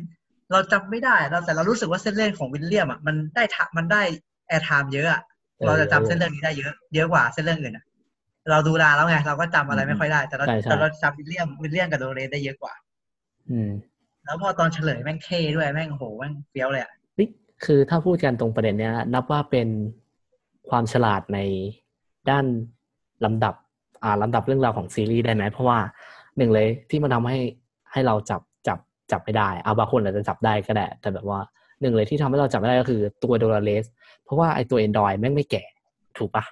แบบใช่เลยตัวทำ Android แน่เออนั่นแหละเออมันเลยมันเลยเหทำมือนให้เขาเอาประโยชน์ตรงนี้มาใช้ประโยชเอน์อดีเรื่องเลยทำให้ใช่เราแม่ง แม่งเนียนไปอะแบบว่าแม่งเนียนไปไอ้เหี้ยตอนแรกเราก็ว่าเออเมื่อไหร่มันจะมาเจอกันวะอะไรเงี้ยแบบมันไม่เจอกันสักทีเอาสุดท้ายเป็นอย่างนี้นี่เองอะไรก็ซึ่ง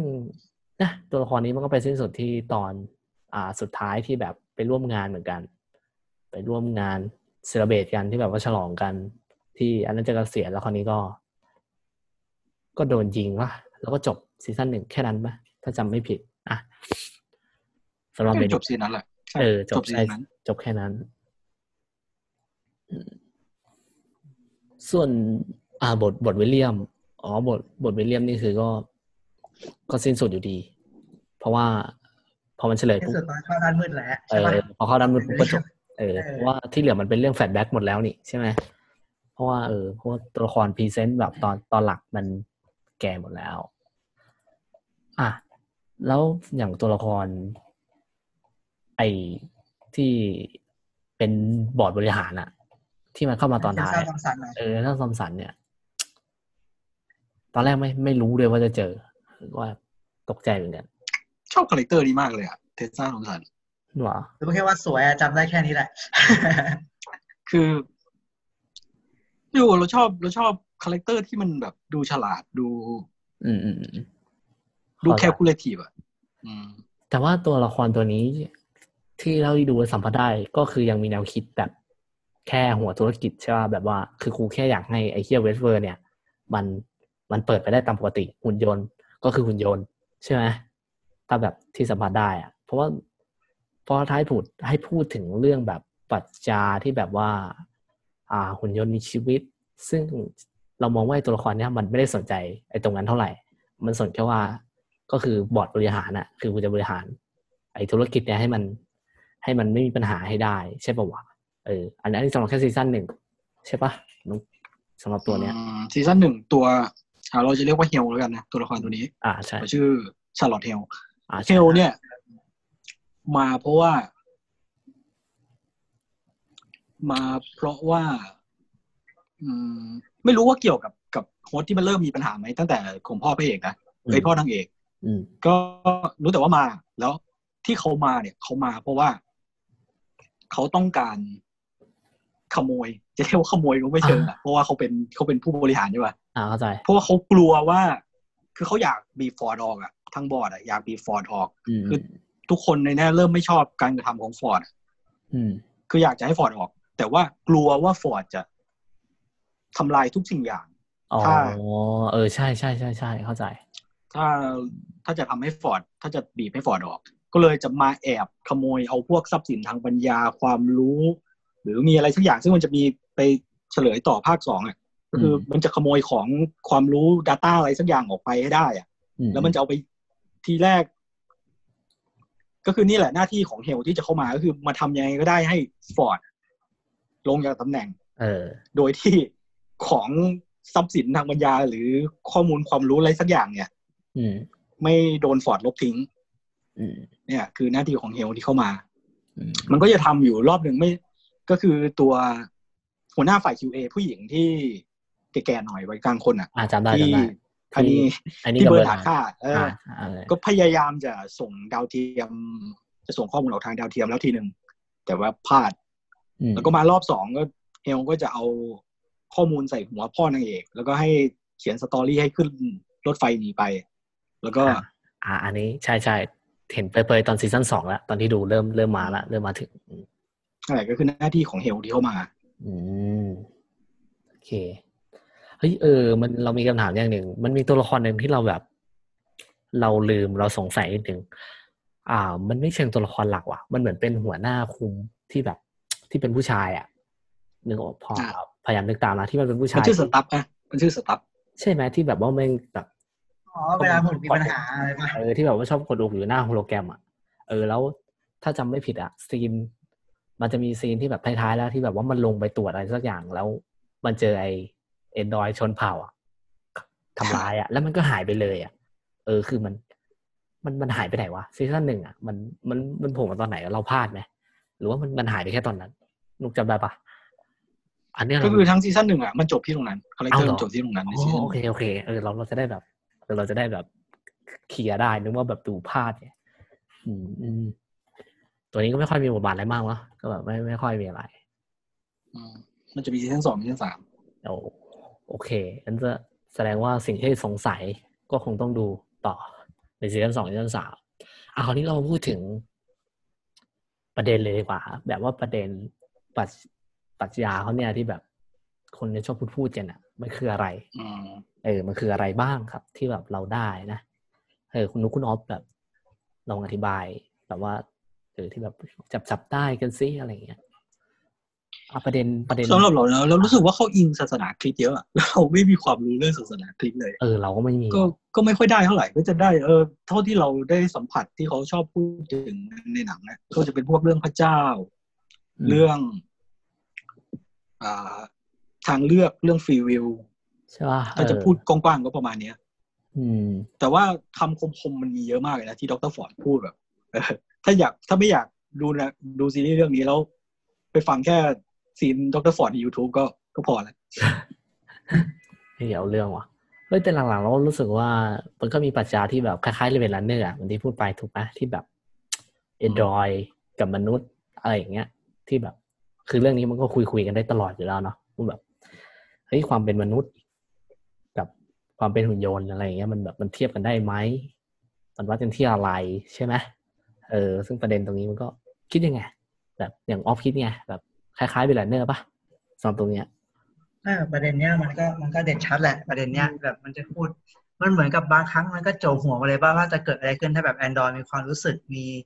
มีความรู้สึกอะไรเงี้ยมันก็จะเหมือนกับ Blade Runner แหละมันก็จะเทียบกันอย่าง Blade Runner จะมี d ดบิแคนใช่ป่ะอันนี้ก็จะมี host ป่ะมันเรียกว่า host หรือเป็น Android เออนั่นแหละเหมือนกันแหละอืมเออ มันก็จะพูดถึงประเด็นนี้แหละว่าแบบว่ามนุษย์มนุษย์กับ Android แตกต่างยังไงทำอะไร อืมแล้วนับว่าไอ้ทฤษฎีเอ้ยไม่ใช่ทฤษฎีดิหมายถึงว่าไอ้โลก Westworld โลกจำลองเนี่ยนับว่าคือสำหรับผม ไอ้พวกแบบเวเนี้ยสเวอร์อะถ้ามนุษย์มนุษย์ส่วนใหญ่อ่ามัมันมาเล่นอะมันมันก็จะเข้ามาเพื่อเพื่อความสนุกอะมันมาเออฆ่า Android เล่นใช่ใช่ป่ะใช่ใช่ฆ่าข่มขืนหรือมาทำเควสอะไรเงี้ยมันเพื่อมาสนองสรรหาตัวเองอะไรเออเงี้ยเออเออ มันก็จะมีทั้งแบบฆ่ามีข่มขืนอะไรเงี้ยแล้วถ้าแบบแล้วก็จะมองกลับว่าแล้วถ้าเรามองในมุมของ Android เนี่ยแบบพวกเขาต้องมาโดนฆ่าโดนข่มขืนอะไรอย่างเงี้ยเออเออเออเออมันก็จะมีมองมองมุมอะไรอย่างเงี้ยเฮ้ยหรือว่าเราเป็นแอนดรอยวะแบบเราที่นั่งเฮ้ยเฮ้ยเออแบบเราคิดแบบ Westworld ไงแบบอารมณ์เหมือน The Matrix ที่แบบว่าเราแบบ เฮ้ยหรือว่าเราอยู่ใน Matrix ไงแต่เราคิดแบบตาม Westworld ว่าแบบเฮ้ยหรือว่าเราเราแม่งมีความรู้สึกกับเราถูกโปรแกรมว่าเออไอ้ยเนี่ยคิดได้อะแบบเราเราคิดตั้งแต่วินาทีแรกของซีรีส์เลยนะเออตั้งแต่ scene เปิดตัวเลยนะ ที่มันถามว่า เธอเคยสงสัยในธรรมชาติของความเป็นจริง ในโลกความจริงที่เธออาศัยอยู่ไหมเออคือเราเราตั้งคำถามกับมันไหมว่า จุดสิ้นสุดมันอยู่ตรงไหน อะไรอย่างเงี้ยเพื่อที่เราจะบอกว่า มันมีแบบตั้งกว่าที่เรารับรู้ไหม เออ ที่จริงอะ มันจะมีแดร์ล็อกที่ดรฟอร์ดพูดดีๆอะเยอะว่าแบบจำไม่ได้อะพูดในห้องเปียโนเขาแหละ มันจะมีฉากพูด เราจำไม่ได้เราดูนานแล้ว ล้ำลึก แต่ว่าเราเรามันจะพูดเหมือนกับ เหมือนกับว่า ยังไงวะ เราว่ามันจำยากกว่าหนังแล้วเนาะถ้าให้พูดถึงอะซีรีส์แม่งเยอะจัดซีนลยเปียโน อืม มันจะพูดแบบเหมือนแบบมนุษย์โสมมอะไรสักอย่างอะไรอย่างเงี้ย อืม มันจะพูดประเด็นนั้นแหละเราจำรายละเอียดทั้งหมดไม่ได้ มันจะแบบว่า ประมาณว่ามันถึงเวลาที่แบบ ที่มนุษย์จะต้องชดใช้อะหรือว่าไงแบบต้องเรียกมนุษย์เอออะไรประมาณนี้แหละมันพูดเออประมาณนี้แหละจำได้พอที่คจำมได้คมในในเยอะทำนองนี้ก็ในอีพีหนึ่งนะที่เราชอบก็คือดรฟอร์ดพูดว่า เรามาถึงจุดที่เรารักษาได้ทุกโรคเราช่วยเหลือคนที่อ่อนแอกว่าได้แล้วมต่อไปเราอาจจะคืนชีพจากหลุมศพได้ แล้วเขาก็บอกว่า รู้ไหมมันหมายความว่าไง มันหมายความว่า นี่อาจจะถึงจุดสิ้นสุดของวิวัฒนาการของเราแล้วโอ้อืมเนี่ยประมาณคือแหละก่อนก่อนหน้านี้เขาพูดคำอันนี้ด้วยไงว่า เออ รู้ไหมว่า วิวัฒนาการทั้งหมดที่ผ่านมาเนี่ย จนมาถึงทุกวิวัฒจนถึงทุกวันเนี้ยอืมก็คือ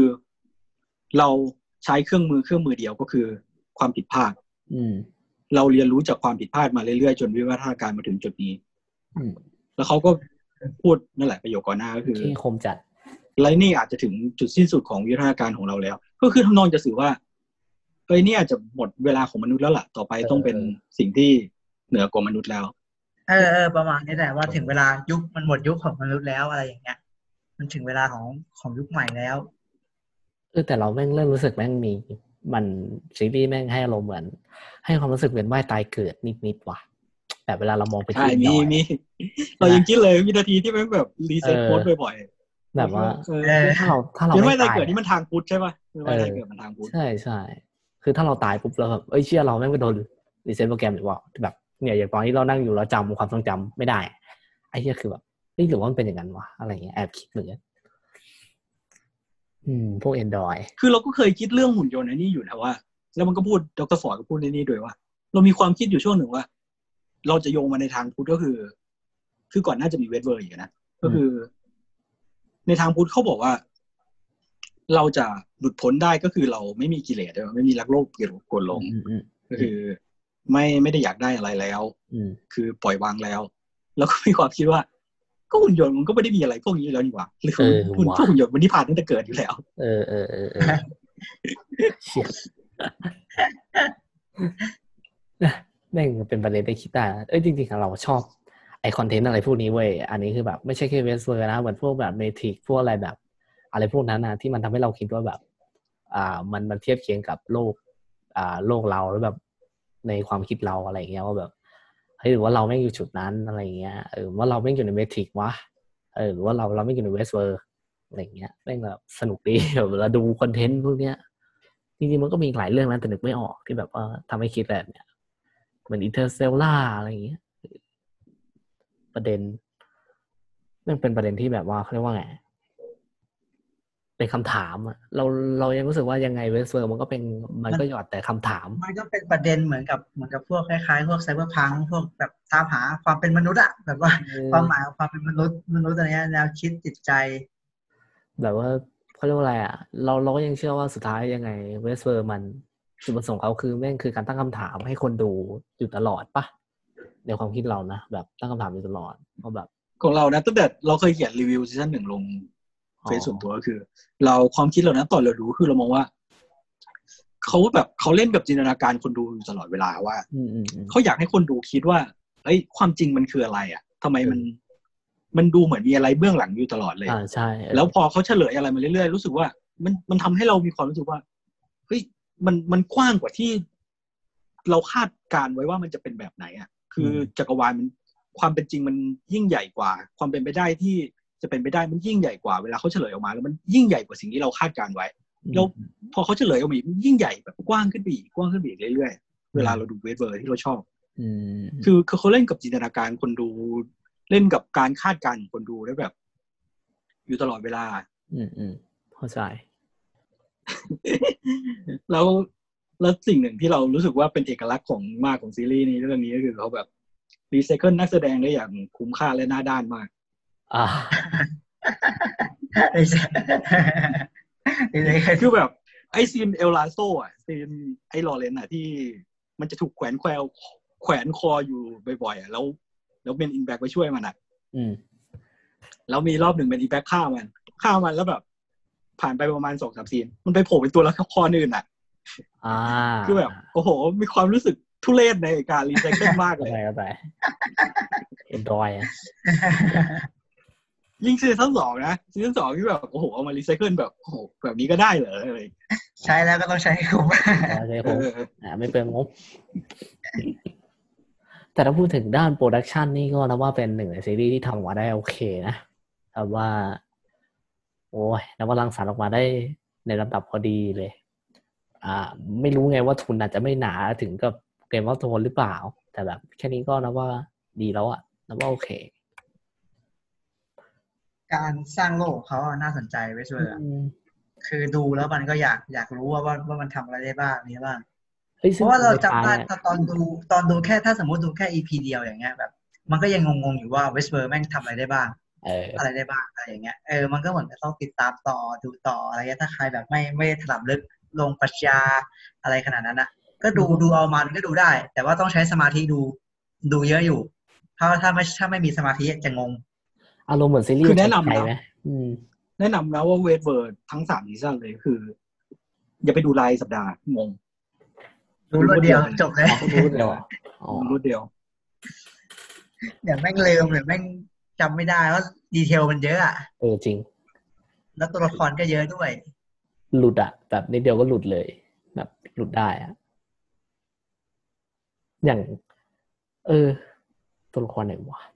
คือบางตัวละครก็งงๆเหมือนกันอยู่นี่ก็มาอยู่นี่ก็ไป เออสเออ มันจะมีตัวละครเนี้ยไอตัวละครที่มันเป็นนักเขียนอะที่เป็นคนเขียนบทอะเนี่ยเราเราเรารู้สึกไม่ชอบอย่างหนึ่งนะให้เอ็มเอ็มรู้ก่อนเลยเดี๋ยวเราบอกเออแบบหมายถึงตัวละครลีเนี่ยเราเราอะจำไม่ได้ว่า ว่าตอนแรกๆมันโผล่ไหมแต่เราแค่จำได้ว่ามันมาโผล่ตอนที่มันไปเจอกับไอ้บอร์ดบริหารที่เพิ่งมาแหละ และที่มันไปไปเยี่ยวใส่โซฟาอะไรเขาอะเออ นั่นแหละ เราก็จำได้แค่นั้นอะ แล้วเราแต่แค่รู้เกี่ยวกับมันว่ามันอะเป็นคนเขียนเรื่องราวใช่ไหมเออมันไปเขียนเรื่องราว เขียนบทแล้วแบบเราจำไม่ได้ว่าทำไมอยู่ดีตกลงฟอร์ดเป็นคนเขียนหรือว่าไอ้ไอ้คนนี้เป็นคนเขียนจริง ๆ เราจำไม่ได้เอออะเดี๋ยวเดี๋ยวเราจะมาเล่า story ตรงนี้ให้ฟังอืมก็คือที่เราบอกว่าไม่ชอบก็คือ เรารู้สึกว่าการมีตัวละครที่มี character หรือมีบทบาทเป็นตัวเขียนบทอะมันน่าจะมีความคมคายหรือ อะไรที่จะมาสู้กับดร.ฟอร์ดให้แบบอ๋อสูสีขึ้นมาหน่อยนึงเข้าใจเข้าใจเออเรารู้สึกว่าตัวเนี้ยมันมันทำให้ตัวละครนี้แบบ มันโจ๊กติ้งว่ะตองแล้วเออมันอะไรโจ๊เอกอแล้ว แล้วแบบไม่ไม่ได้มีความสำคัญเกินไปแล้วว่ามันน่าจะทำให้แบบลึกซึ้งกว่านี้หน่อยสำหรับตัวละครนี้ อืมอะสำหรับเรื่องเรื่อง story นะอืมก็คือไอ้ตัวเนี้ยมันจะเขียน story ใหม่ มันวางโครงเรื่องโครงเรื่องหนึ่งมาเรียกว่า present อ่าต์ฟอร์ดอ่าใช่แล้วฟอร์ดใช่บอกไม่เอา แล้วฟอร์ดบอกไม่เอา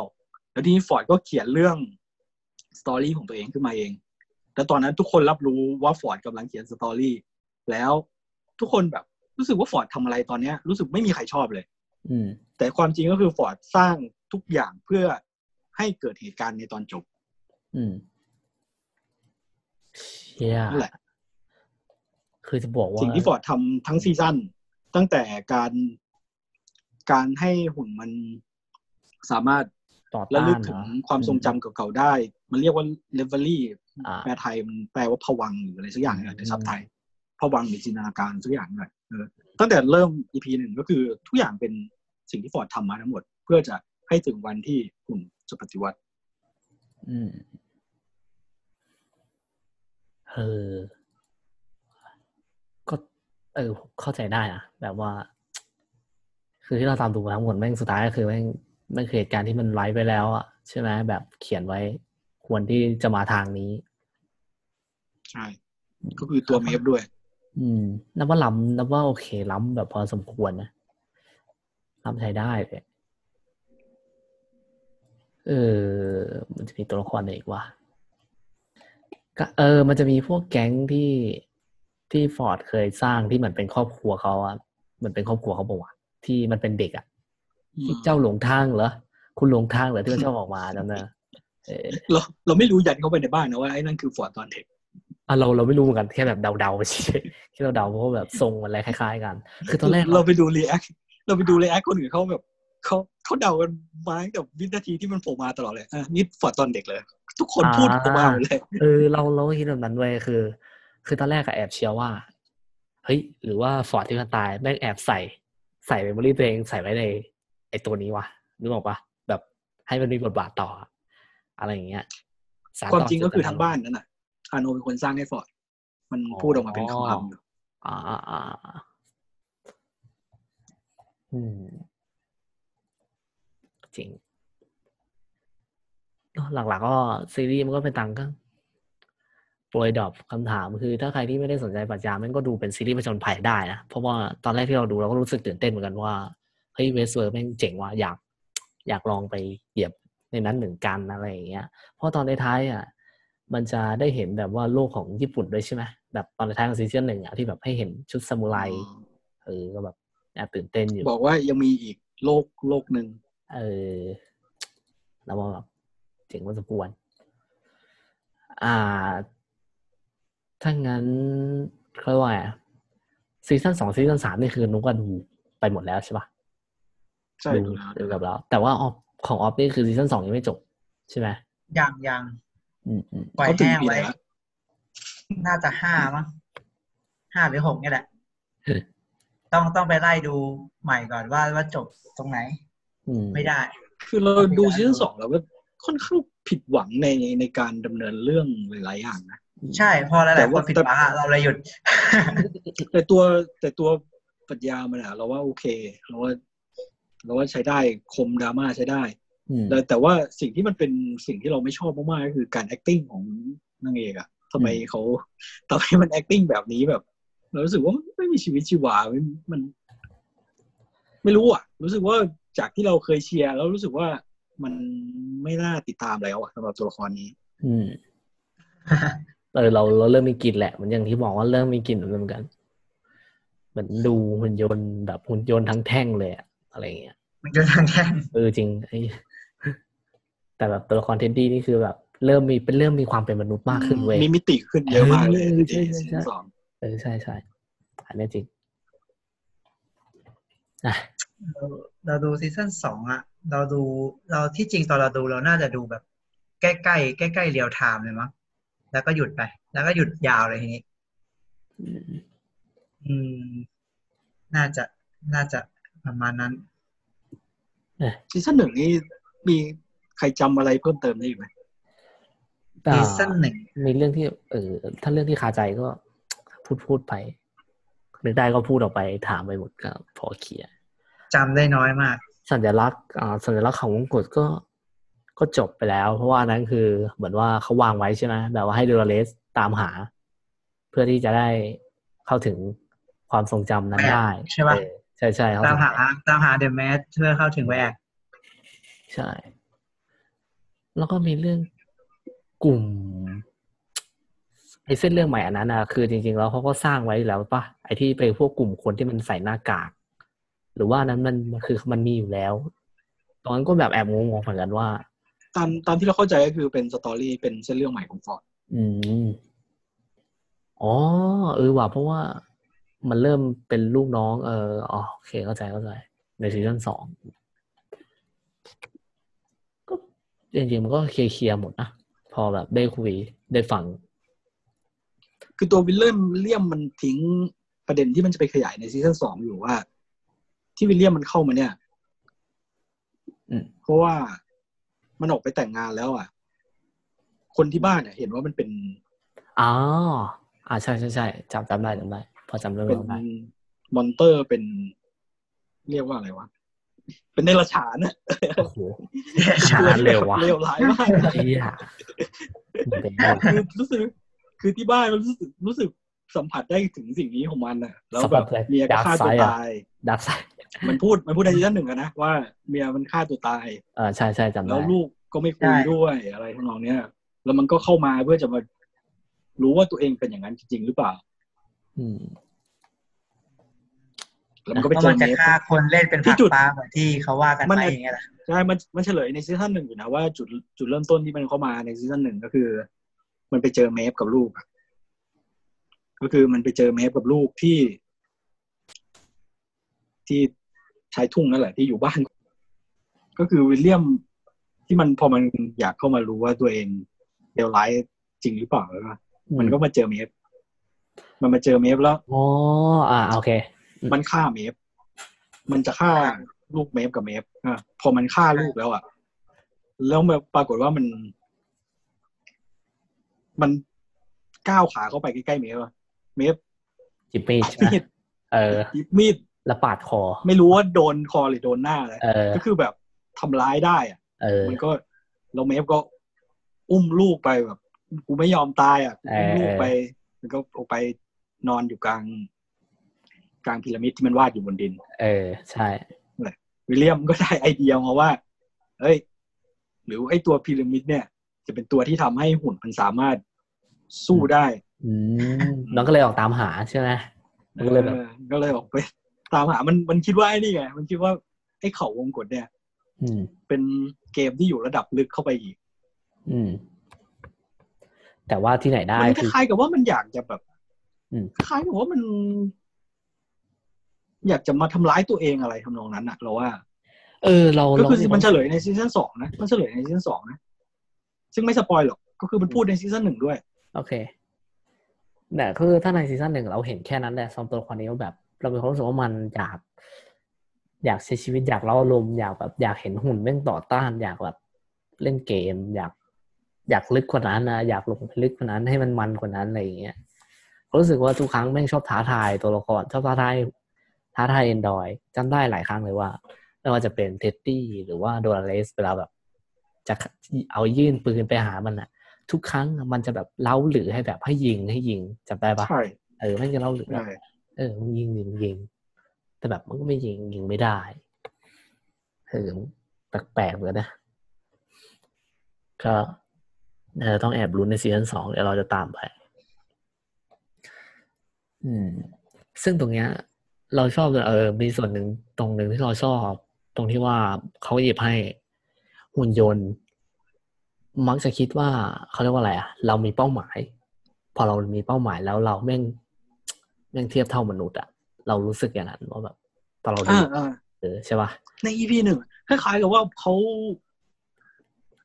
คล้ายๆว่าเขาจะสะท้อนอืมมนุษย์ สะท้อนมนุษย์คุณอ่าอ่านุกอะไรนะ เมื่อกี้เหมือนว่าสัญญาณน่าจะขาดขาดนิดนิดๆแต่ไม่เป็นไรอะก็คือเอ็มเออพูดขึ้นมาว่าคล้ายๆกับว่าพอหุ่นมันมีเป้าหมาย แล้วมันจะมีความใช่ใช่เป็นมนุษย์ความเหมือนมนุษย์ใช่ไหมใช่เออเรารู้สึกว่าตั้งแต่ EP หนึ่งนะว่าเขาคล้ายๆจะสะท้อนความเป็นมนุษย์ว่าผ่านตัวหุ่น ออกมาอืมว่า สิ่งที่มนุษย์เป็นอยู่อะ ก็เหมือนกับหุ่นตรงนี้แหละอืมว่า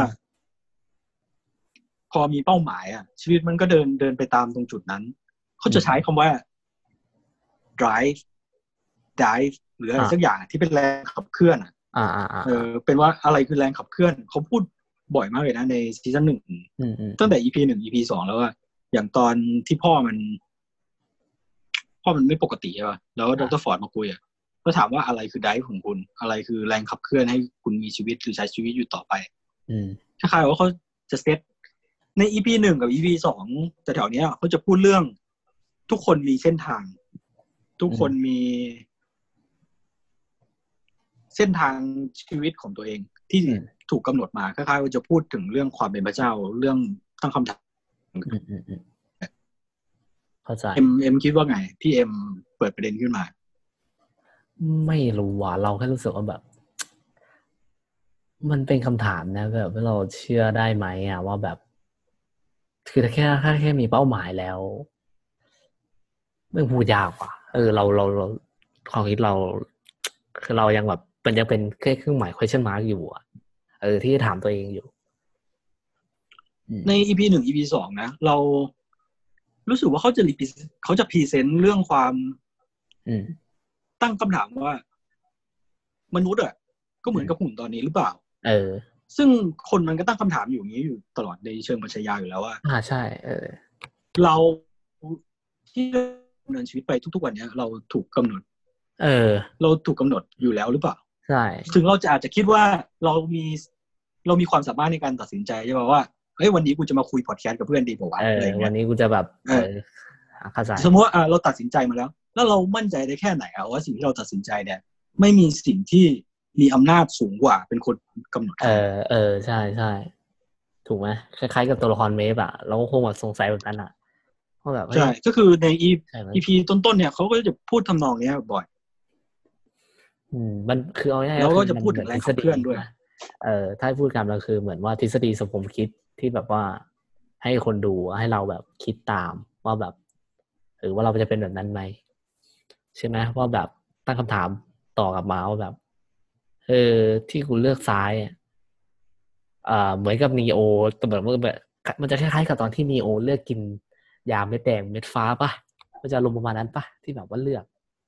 ในความคิดเราอะ ถ้าเราเลือกดวงกำหนดไว้แล้ว หรือเปล่า แต่เราก็มันยังถามตัวเองว่าไม่จริงเราเป็นคนเลือกเองเหมือนกับเมฟอะ ซึ่งเราเราเราให้เราให้คำสรุปไม่ได้นะตรงตรงเนี้ยเราไม่เราก็เหมือนว่าใช่เออคือมันไม่มันไม่ใช่คำถามที่ต้องการคำตอบหรอกมันเป็นคำถามเพื่อจะให้เรามีความตระหนักรู้ เออ มีความตระหนักรู้ในในตัวตนของตัวเองการมีอยู่ของตัวเอง เออ ฉันเป็นเดอะวันไม่ใช่คนละเรื่อง เออเฮียคือหลังๆแล้วเรารู้สึกว่าหนังไอ้พวกหนังไม่ใช่หนังนี้แบบว่าคอนเทนต์ประมาณเนี้ย แม่งจะแบบเทียบเคียงใกล้ๆกันไปหมดเลยแบบว่าจุดประสงค์หลักกว่านะแม่งคือการตระหนัก การตระหนักรู้ แล้วก็การตั้งคำถามต่อมีมีอ่า พูดถึงเรื่องตระหนักรู้มีอีกเรื่องหนึ่งนะที่เราคิดว่าเออสิ่งที่เราคิดมันก็ขำๆดีที่เวลาเราคิดอะเรามีความรู้สึกว่า อย่างมันจะใช้คำว่าคำถามที่ไม่ควรถามอืมอืมอย่างในตอนที่พ่อมันเริ่มชักครั้งแรกอะที่นั่งอยู่หน้าบ้านเนี่ยอืมแล้วพ่อมันดูรูปอะที่พ่อมันเริ่มมีปัญหา อืมอืมอะ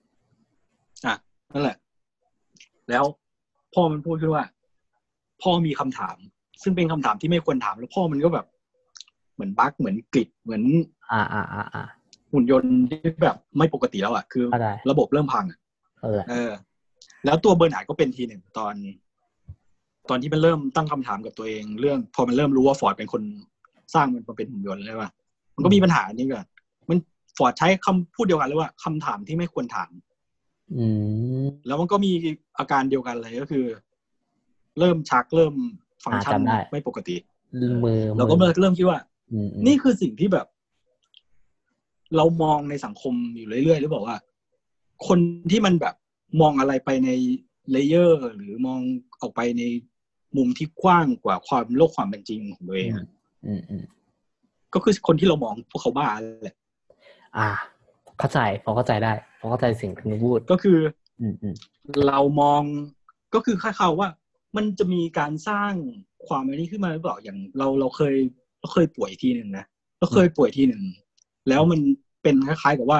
ฮอร์โมนในร่างกายฮอร์โมนไทรอยด์อะก็คือ เออมันก็จะมีเรื่องความสมดุลด้วยว่าต้องปรับให้มันสมดุลอยู่ตลอดเวลาอืมอืมเพื่อจะให้รู้สึกให้ร่างกายเป็นปกติอะถ้าเกินไปจะมีอาการแบบนี้ถ้าแย่ถ้าน้อยไปจะมีอาการแบบนี้เราก็รู้สึกว่า เอ้ย เราถูกจำกัดอยู่กับ สิ่งที่ประมาณว่า เออเรามีเราถูกสร้างมาหรือเปล่า เรามีถูกมีข้อจำกัดไม่ให้ทำอะไรที่มันแบบเกินไปเพื่อจะหลุดพ้นอืมอืมหรืออย่างรู้อะไรพวกนั้นไปหรือเปล่าอะไรเพื่อจะทำนองเอเนี้ยอเพื่อไม่ให้นิพพานได้ง่ายๆอย่างเงี้ยเหรอแบบว่า เพื่อไม่ให้เป็นคืผู้อรู้คือถ้าเพูด เออถ้าพูดทำนองนั้นก็ได้ไม่เชิงทำนิพพานหรอกประมาณว่าเออถ้าเรานึกอะไรคิดอะไรแบบนี้มากๆอะมันจะเป็นบ้า อ่า หรือไม่ก็คือเราแม่งจะปลดล็อกความสามารถเอของอมคนุษย์ล้ายๆกับว่าเออถ้ามันมีความเป็นผู้สร้างขึ้นมา แล้วเราแบบอยู่ภายใต้ผู้สร้างจริงเออๆเราเขาสร้างข้อกำหนดข้อจำกัดพวกนี้มาไว้ใส่เราไว้แล้วหรือเปล่าอ่าเพื่อเพื่อไม่ให้เราแบบมีอำก็นาจคล้ายๆงคิดขเป็นทำนองปรัชญาคล้ายๆกับเข้าใจที่เราพูดเรื่อง การตัดสินใจนั่นแหละ อ่าเข้าใจเข้าใจ ก็คือถ้าแบบว่าคิดเร็วของก็คือคนคนบ้านที่เราเห็นเนี่ยเขาอาจจะติดบั๊กแบบใช่ไหมแต่ว่าอาจจะติดบั๊กอยู่คล้าย ๆ แบบ เอ้ยเออเริ่มเขาเป็นคนที่แบบ เออ เพราะว่าเราอะเคยเคยฟัง อ่า อะไรประมาณเนี้ย แต่ว่าอันนั้นมันเป็นที่เขาพูดเกี่ยวกับ The Matrix ไงซึ่งมันก็อะไรประมาณเนี้ยคล้าย ๆ กัน เออเหมือนกับว่าเฮ้ยหรือว่าที่เราเห็นคนที่แบบว่า มีร่างทรงมีอะไร พวกเนี้ยคือจริงๆแล้วว่าเขาแบบเขาเริ่มที่จะแบบ ไอ้นี่อะแบบว่าเริ่มที่จะแบบเป็นผู้รู้ แบบขยับขยับมากขึ้น เออ แต่ว่าเราอืมอ่าเหมือนว่าตัวเราเนี่ยแม่งอาจจะแบบยังเป็น อ่า Android ธรรมดาอยู่ยังแบบ ยังไม่ได้นึกยังไม่มีอะไรแบบนั้นอะไรอย่างเงี้ยใช่ไหมเออซึ่งเป็นอะไรที่น่าคิดเหมือนกันแล้วอ่า แล้วก็พูดในเรื่องไอ้นี้ด้วย เมื่อกี้เอ็มพูดคำว่าอะไรวะที่มัน สะกิดเราขึ้นมานิดนึงอะไรวะเอ่อจำไม่ได้คำอะไรเอ่ยเราพูดถึงแมทริกอืมเราพูดถึง เราจะพูดถึง อ่าเราพูดถึงประเด็นที่มันผุดขึ้นมาเลยก็แล้วกันเออเรื่องเสียงในหัวอ่าเรื่องเสียงในหัวเรื่องนี้ก็พูดถึง อ่าอ่าอืมเออว้าคล้ายกับว่า เชื่อเออว่ะมันจะมีประเด็นอันนี้ก็คือในเรื่องนี้มันจะพูดทำนองว่าไอ้เสียงในหัวเนี่ย เป็นตัวกำหนดพฤติกรรมอะไรหลาย ๆ อย่าง คือในทางคลิปใช่เนี่ยใช่นะในทางคลิปมันจะมีเรื่องความบ้าอันนี้ด้วย คือ พวกคนบ้าหรือคนอะไรทำนองเนี่ยอืมอืมมันจะคล้าย ๆ กับว่ามีข้ออ้างขึ้นมา ข้ออ้างหนึ่งที่มันเจอบ่อย ๆ ว่าเสียงในหัวสั่งให้มันทำอ่าอ่าหรือใช่พวใช่กใช่โรคใช่โรคจิตอะไรแบบเนี้ยใช่ใช่ใช่ในเราสังเราคเคมยดูตะวันตกอะ เออพวกเออแบบฆาตกรอะไรพวกเนี้ยมันก็มีจำได้ที่แบบเออเนี่ยอ่าเป็นมันพูดในเรื่องนี้ด้วยประเด็นในเวฟเวอร์ซีซั่นหนึ่งด้วยอ่าใช่เพราะว่าอย่างแล้วมันไปเฉลยในตอนท้ายด้วยนะมันไปเฉลยในตอนท้ายว่าอืมมันเอารูป รูปในทางคริดศาสนาทศาสนาคือรูปพระเจ้าให้กำเนิดอาดัมก็คงน่าจะเข้าใจกันอยู่ใช่ไหมอีฟอาดัมอ่าอ่าอ่าที่เป็นรูปพระเจ้าลอยๆแล้วมีคนเกาะแล้วก็เอาจำชี้นิ้วไปจำได้แตะนิ้วจำได้กันอะจำได้แต่นิ้วกันอะเออเออ เออ แล้วในรูปอะ รูปพระเจ้าอะดรฟอร์ดมันพูดว่า รูปเนี้ย เป็นรูปที่สมองวะใช่ไหมเกี่ยวกับสมองอืวะมเฉลยว่ามาเป็นสมองว่าอ่าสุดท้ายแล้ว เสียงที่พวกเราได้ยินก็คือเสียงที่สมองที่เป็นคนสั่งพวกเราเองก็คือพวกเราเป็นคนสร้างมันขึ้นมาเอง อืมเชี่ย คือมันไม่ได้จะพูดในทำนองคน คือเรื่องนี้มันพูดออกมาได้ดีนะ มันไม่พูดทำนองว่าจะไอเสียงในสมองนี่เป็นคนบ้า แต่มันพูดในทำนองที่ว่า เวลามันเล่า อะ ก็คือมันใช้อาโนใช่ป่ะมาเป็นเสียงในสมองให้หุ่นเออใช่ ให้โดราเลสใช่ไหมหรือว่าให้ ให้ทุกคนเลย เออใช่ใช่ทุกคน เริ่มมาตั้งแต่ EP มีหุ่นหลายตัวที่มันรู้สึกว่ามันคุยกับใครไม่รู้อะ มันคุยกับคนที่ชื่ออาโนอะอืม เออมมแล้วมันพรีเซนต์ออกมาได้แบบ ได้ดีมากเลยอะว่าเข้าใจ คือมันมันจะทำให้เราเข้าใจว่าเอ้ยเสียงในหัวเนี่ย เป็นเสียงที่ดีใช่ป่ะเออ อ่า เป็นแล้วพอมันไปเฉลยตอนท้ายว่า มันเป็นเสียงที่หุ่นมันสร้างกันขึ้นมาเอง อืมเข้าใจเออก็น่าว่าเป็นประเด็นที่น่าสนใจเนาะที่เขานำเสนอออกมา คือเขาเขาพรีเซนต์ได้ดีอะเขาเอาหยิบมันออกมาแบบอธิบายได้ดี อืม คือเราเราจะไปคิดว่ามันจะเป็นในเชิงแบบเฮ้ยเสียงผู้สร้างหุ่นรุ่นเก่าฝังไว้ให้หุ่นมันปฏิวัติอะไรทำนองนี้ใช่ป่ะเออใช่แต่ใช่มันมาเฉลยว่า นี่คือสิ่งที่จะทำให้หุ่นเข้าถึงความมีสติสัมปชัญญะเข้าถึงคอนเชียสนิตเข้าถึงการมีชีวิตที่เป็นฟรีวิวเชี่ย ลึกล้ำลึกมากแล้วเนี่ยอืม ก็จริงอะ เสียงในหัวอืมเออคือจริงๆซีรีส์แม่งในตัวซีรีส์มันมีอะไรที่จับไม่ถึงอีกเยอะเลย เพราะว่าหนึ่งเลยแม่งก็เป็นคิสด้วยเนาะแบบส่วนใหญ่ที่แบบใช่เราใช่ไม่ได้มีความรู้ตรงนั้นเท่าไหร่ รู้แค่ว่าพระเจ้าอะ รู้เกี่ยวกับพระเจ้าแค่นั้นแหละพระเจ้าคือผู้สร้างอะไรประมาณนั้นแต่ก็ไม่ได้รู้ดีขนาดนั้น แต่นับว่าตัวซีรีส์ก็นำเสนอประเด็นที่แบบจับต้องได้ง่ายที่แบบตั้งคำถามให้กับมนุษย์อยู่ตลอดหรือทำให้เราได้คิดได้อยู่ตลอดเนาะนะสำหรับ Westworld มีตรงไหนไหมที่แบบว่าพอจะนึกได้ อยากพูดถึงอนาคตของ Westworld แล้วอะเฮ้ยเพราะว่าเราคุย เราคุยเรื่องประเด็นอันนี้มันใช้เวลาไปเยอะมากแล้วเฮียเรื่องเออทั้งเออเข้าใจ story ทั้งปรัชญา อืมอนาคต Westworld อะก็คือเราแล้วเราจะพูดยังไงเพราะว่าเราดูแค่ซีซั่นหนึ่งไงแต่ว่านุกดูถึงสามซีซั่นละเอาเราจะพูดแบบไม่ spoil กันแล้วกันนะว่าอ่าอ่าก็ได้ไปซีซั่นสี่แล้วอะก็ทุกน่าจะรู้ว่าทั้งสองคนไหมอืมว่าได้ไปซีซั่นสี่แล้ว ใช่ใช่มันจะไปซีซั่นสี่แล้ว อืมอืมแล้วเรามีความรู้สึกว่าอืมคงไม่เพิ่มแล้วอะก็คงไปเป็น Game of Thrones ได้ยากอะถ้าซีซั่นสี่มันต้องแบบโคตรมหัศจรรย์เลยนะต้องต้องสร้างกระแสได้แบบ สุดๆเลยนะถึงจะแบบเป็นไปถึงเรือธงในเลเวลเดียวกับเกมออฟโทนอ่าใช่เอาจริงๆมันมันเวสเวอร์มันไม่ได้แมสขนาดนั้นนะเออด้วยใช่ด้วยเพราะว่าปมันระเด็นด้วยด้วยอะไรด้วยเออเนี่ยด้ปวยระหเด็นน้านั้นได้คุยกันอะตัวหน้าซีรีส์มันด้วยอะไรอย่างเงี้ยจริงแค่ประเด็นเราพูดคุยกัน ทุกวันนี้แม่งแทบไม่มีใครจะคุยกันหรอก เออใช่บางทีเขามันก็ไม่ได้แมอสยากขนาดนั้นเออเวสเวอร์อะบางทีเขาก็อยากจะเสพแค่ดราม่าไม่ได้จะมาเสพปรัชญาล้ำลึกอะไรขนาดนั้นถูกไหมถ้าพูดตรงใช่ๆเออ แต่ว่าถ้าให้คุณนุกแบบว่าเปิดเปยรีวิวซีซั่นสองอ่ากับซีซั่นสามเล็ก ๆ ก็อ่าสำหรับซีซั่นสองพอได้ได้ฟังบ้างแล้ว แล้วสำหรับซีซั่นสามคุณนุกแบบคิดว่าไง แบบเปรยๆนิดหน่อยว่าแบบรีวิวเล็กๆซีซั่นสามก็ mass ขึ้นอะ action เพียบเลยอ๋อ mass ขึ้นอืมคือผม action ยังเพียบเลยอ่าประเด็นประเด็นโอเคนะ ประเด็นนี้คือประเด็นโดนใจเรามากเลยอะก็คือเราเคยคิดประเด็นแบบนี้มาก่อนที่มันจะมีซีซั่นด้วย ก็คือ แล้วมันเข้าประเด็นแบบที่เราคิดในเลเวลเดียวกันด้วยอืมอืมเราก็รู้สึกว่า เออมันร่วมสมัยดี แต่ว่า เรื่องการเล่าเรื่องของเขา อะ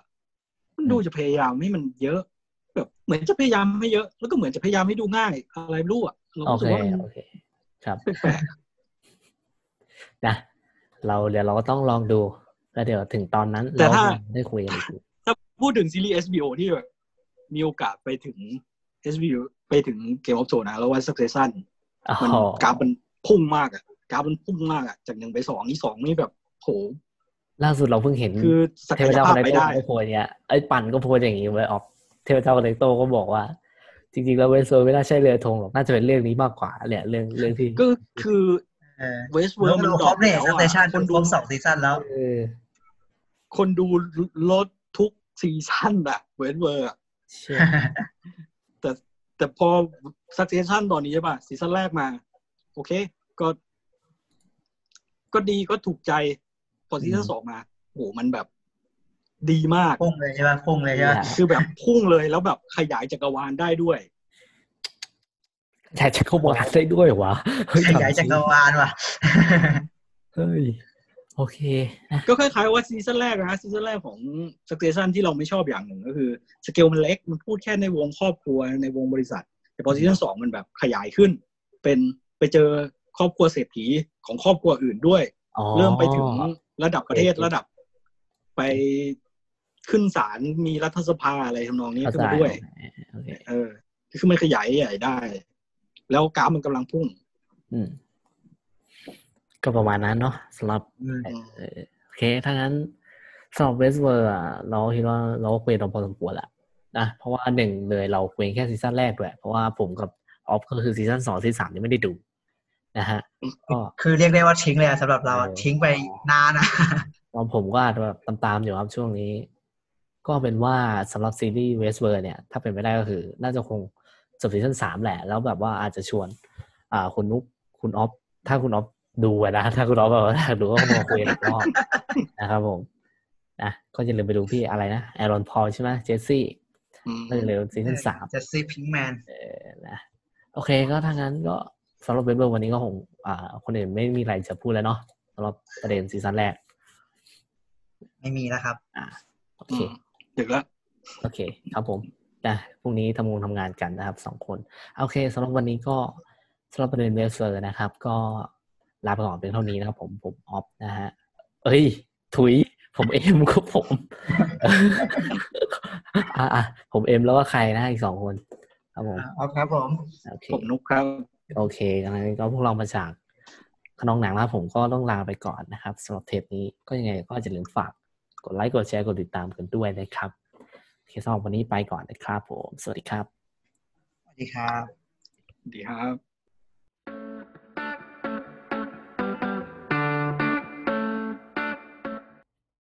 โปรดติดตามเด็กขนองหนังได้ต่อเร็วๆนี้